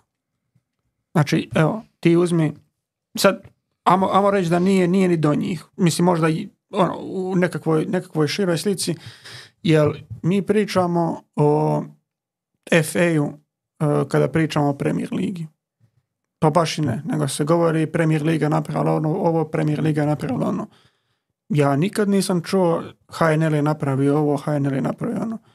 Ja mislim da za HNL apsolutno nitko nije odgovoran. Jer niko nikad nije ništa ni odgovarao, nikad nije niko nekakvu odluku. Ti da, da si imao imenovao, ne znam, taj čovjek je ne znam, buban, izvršni predstavnik HNL Da. klubova, bla, bla, nebitno kako, koja je titula. Mislim da mi nemamo uopće čovjeka koji je e, čovjeka iz HNS-a koji je dediciran za HNL i koji bi tu, tu ligu trebao uzdići na višu razinu u apsolutno svim aspektima, jer apsolutno svugdje ima prostora. I ovo, da, da sad ne ispadne ono, ti napadaš e, klubove, napadaš ovo, napadaš ono. Ne, Ali- ne, potičem ih. ne, ka, kažem, da, da ne ispadne da mi sad nešto govorimo o klubovima, ali ti nemaš ni od HNS-a nikakvu, jer znamo i kad smo pričali sa ljudima iz, iz supersporta, koliko oni da bi proveli nešto imaju otpora ili od HNS-a ili od klubova gdje ti od HNS-a dobiješ ono, "A, pa dobro, ajde vi s njima to vidite, ne bi se mi htjeli miješati. A šta se ne bi htio miješati? Mislim, koji je to vrag? Trebao bi. Trebao bi, to, je, to, to bi trebao biti tvoj posao. Ti se ponašaš kao da je HNL nečiji. Gle, to ti je, e, neću sad ići u detalje previše jer bi mogao ovome do sutra, ali svaki put u većini slučajeva, 90% slučajeva, kada Max Sport traži e, neke igrače za razgovor, trenere ili bilo što, 90% slučajeva je to odbijenica. Ili ne, nemoj, joj nemoj njega, on ne zna pričat. Joj nemoj njega, on to ne želi. Joj nemoj njega, on je sad davao intervju, on je davao I izjave. kažem, HNS bi trebao biti taj koji... Nemojte, ideš. nemojte uznemiravati igrače na dan utakmice. I onda, i, onda se, I onda se ljudi čude, pa zašto je to, to je loš proizvod, pa zašto ne, oni bo- ne, ne rade bolje. To ti kažem. Ne možeš raditi bolje kako ti stalno svi govore ne. I onda imaš nas, mi kad smo radili Ligu prvaka na Planet Sportu, e, tražimo intervju jednog igrača u Dinamo. Dinamo baš, ni, joj, sve to. Preko UEFA, UEFA nam Da. dođe i kaže, imaš to, to i to, to, to su tvoja prava kao e, broadcastera. Reci mi točnu minutu i trenutak kad želiš s kim i taj će biti. I UEFA Media Officer u točnom trenutku kad si ti rekao na točno mjesto dovede igrača kojeg si htio. Da. I niko ne radi problem. Da. Jer si to potpisao, za to ćeš dobiti novce. Da. Jel?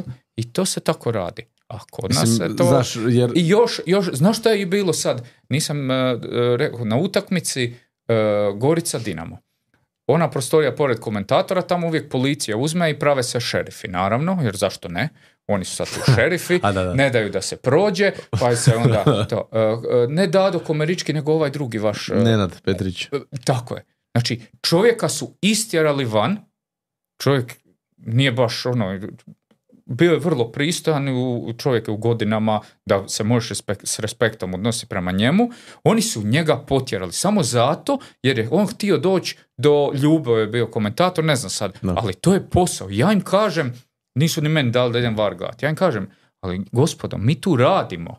Mi se tu ne, ne špa... imamo Znam. all access akreditaciju. Oni samo odjednom Razumiješ, dođe neki šerif i on si misli da on može raditi šta hoće. Maltretira televiziju, maltretira domaćina, maltretira, a onda, a sad ćemo vidjeti koliko će trajati kriminalističko istraživanje njihovo da za ovo šta je bilo. Meni su, me- me- meni su rekli u Gorici jednom da ne mogu ovdje prolaziti. I samo sam ih pogledao, kao sad ću ja njima reći ono, a ja tu radim, sa- sam sam ih pogledao i Ne, ne, oni, ti, okej. oni ti dođu kad budu Hajduk i Dinamo, tamo Znam. baruckaju Da. i onda ne bi da se to sluša dok uh, hodaš a, i, i niš ne rade. A nama za- ne daju da radimo. Jebote. I da završim priču, mi bi najviše voljeli da možemo svaki tjedan pričat sa Livajom, sa Petkovićem, e, sa koje je treća zvijezda HNL-a, e, ne znam, Labrovićem, e. Krizmanić. Krizmanićem. Znači mi bi, mi bi voljeli, putovali bi stalno di god treba za bilo koga, bilo kad. Uopće nije problem. Ali, eto, ne može. On to ne bi. I Kreprić. Eto, i zato dobivaš u stvari nakon poraza, dobivaš e, razgovore sa igračima koji realno nisu ti koji bi trebali stati pred kamere nakon poraza u nekim bitnim Da, utakmicama. ali eto, to ti sve odgaja i ovo kad se mi čudimo zašto Luka Modrić nije došao poslije Da. poraza, nego su došli neki drugi ljudi. Da. Sve se to odgaja tu. I ovo ti je bio idealan trenutak da ti uvedeš nekakav red i još uvijek možeš uvesti neki red, još uvijek to traje Mislim, i stigneš. Mislim, u Hajduku postoji već i jedna dobra sezancija na račun Darija Melnjaka koji je sam rekao da, ono, ja moram ja svaki put davati izjave nakon poraza jer kaže postaću lice poraza. Svaki put kad Hajduk izgubi, u većini slučajeva, ako ne i u svakom slučaju, izjavu daje Dario Melnjak. I kaže čovjek, ja sam postao lice poraza. Kad god se izgubi, evo mene. Kužiš? Da. To je bio Juranović i Beljo su bili, jel tako? Nakon Turske i... i- Pašalić i, A, Pašalić, da, da. Pašalić da, i Juranović. I Majer. E, Juranović je prvi došao, Majer i Pašalić kasnije. imamo još malo, ili ćemo to za sljedeći put? Pa možeš. Nisu vezana pitanja striktno za. Preleti brzinski da vidiš da ima nešto zanimljivo i Uroš, koliko će Braja pocijenjen trener s obzirom da svako malo mora reinventati, re, reinventati sistem i način igre kako bi razvio potencijale u ekipi? Ha, Ja mislim, bih rekao nimalo jer to je njemu najlakše. No disrespect, ali nemaš taj pritisak. Da.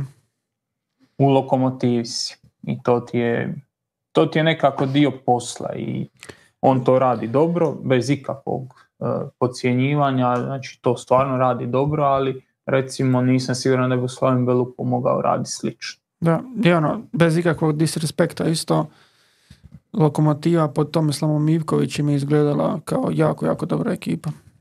A nisam siguran da je on prenio to na ostale svoje momčadi kojima je bio trener. Ovo je zvučalo disrespect. Mm, Pa ne bi rekao. Ali, ali svaka rečenica koja krene no disrespect, ali Ali Tomo Ja disrespect. Sve prije, ali je. ništa napravi. pa ne, ne je bitno. ajde. E, laka troka sa Puksasa. Pozdrav ekipa, pitanje za Mihu. U kojem trenutku je postao admin stranice Crna Kese? Jutros. Osnovo je, kako, kako kad je postao. Kako misliš kad? Jel imaš šta još reći? ne. Ovo zadnje Nisam. možemo. Pročite, ne znam što točno misliš. E, pitanje, znači, Tonali Tips. Aha. Tonali Tips pita e, Ajde, skratit ćemo. Uglavnom, a, njegov je komentar da Hajdukovci... Dobro ime, dobro ime Da, samo. da Hajdukovci se sad jako ne bune za suđenje kad je u pitanju griješenja na njihovu štetu i kad ima penala na Hajdukovu u kontu i tako to i zašto sad šute. E, da, nismo prokomentirali onu situaciju o kojoj smo se i danas dosta svađali u tribina grupi sa, Bez mene, sa ovim um, bez mene. To su, gdje na su volonteri. mjerezu. Na mjerezu, volonteri. da. Di sam, mislim, ja sam isto, ne znam, sad kad, kasnije kad sam gledao opet malo razmišljam, možda, možda ima nešto, ali men, meni je ono, ono, nije mi udarac, nego je građenje.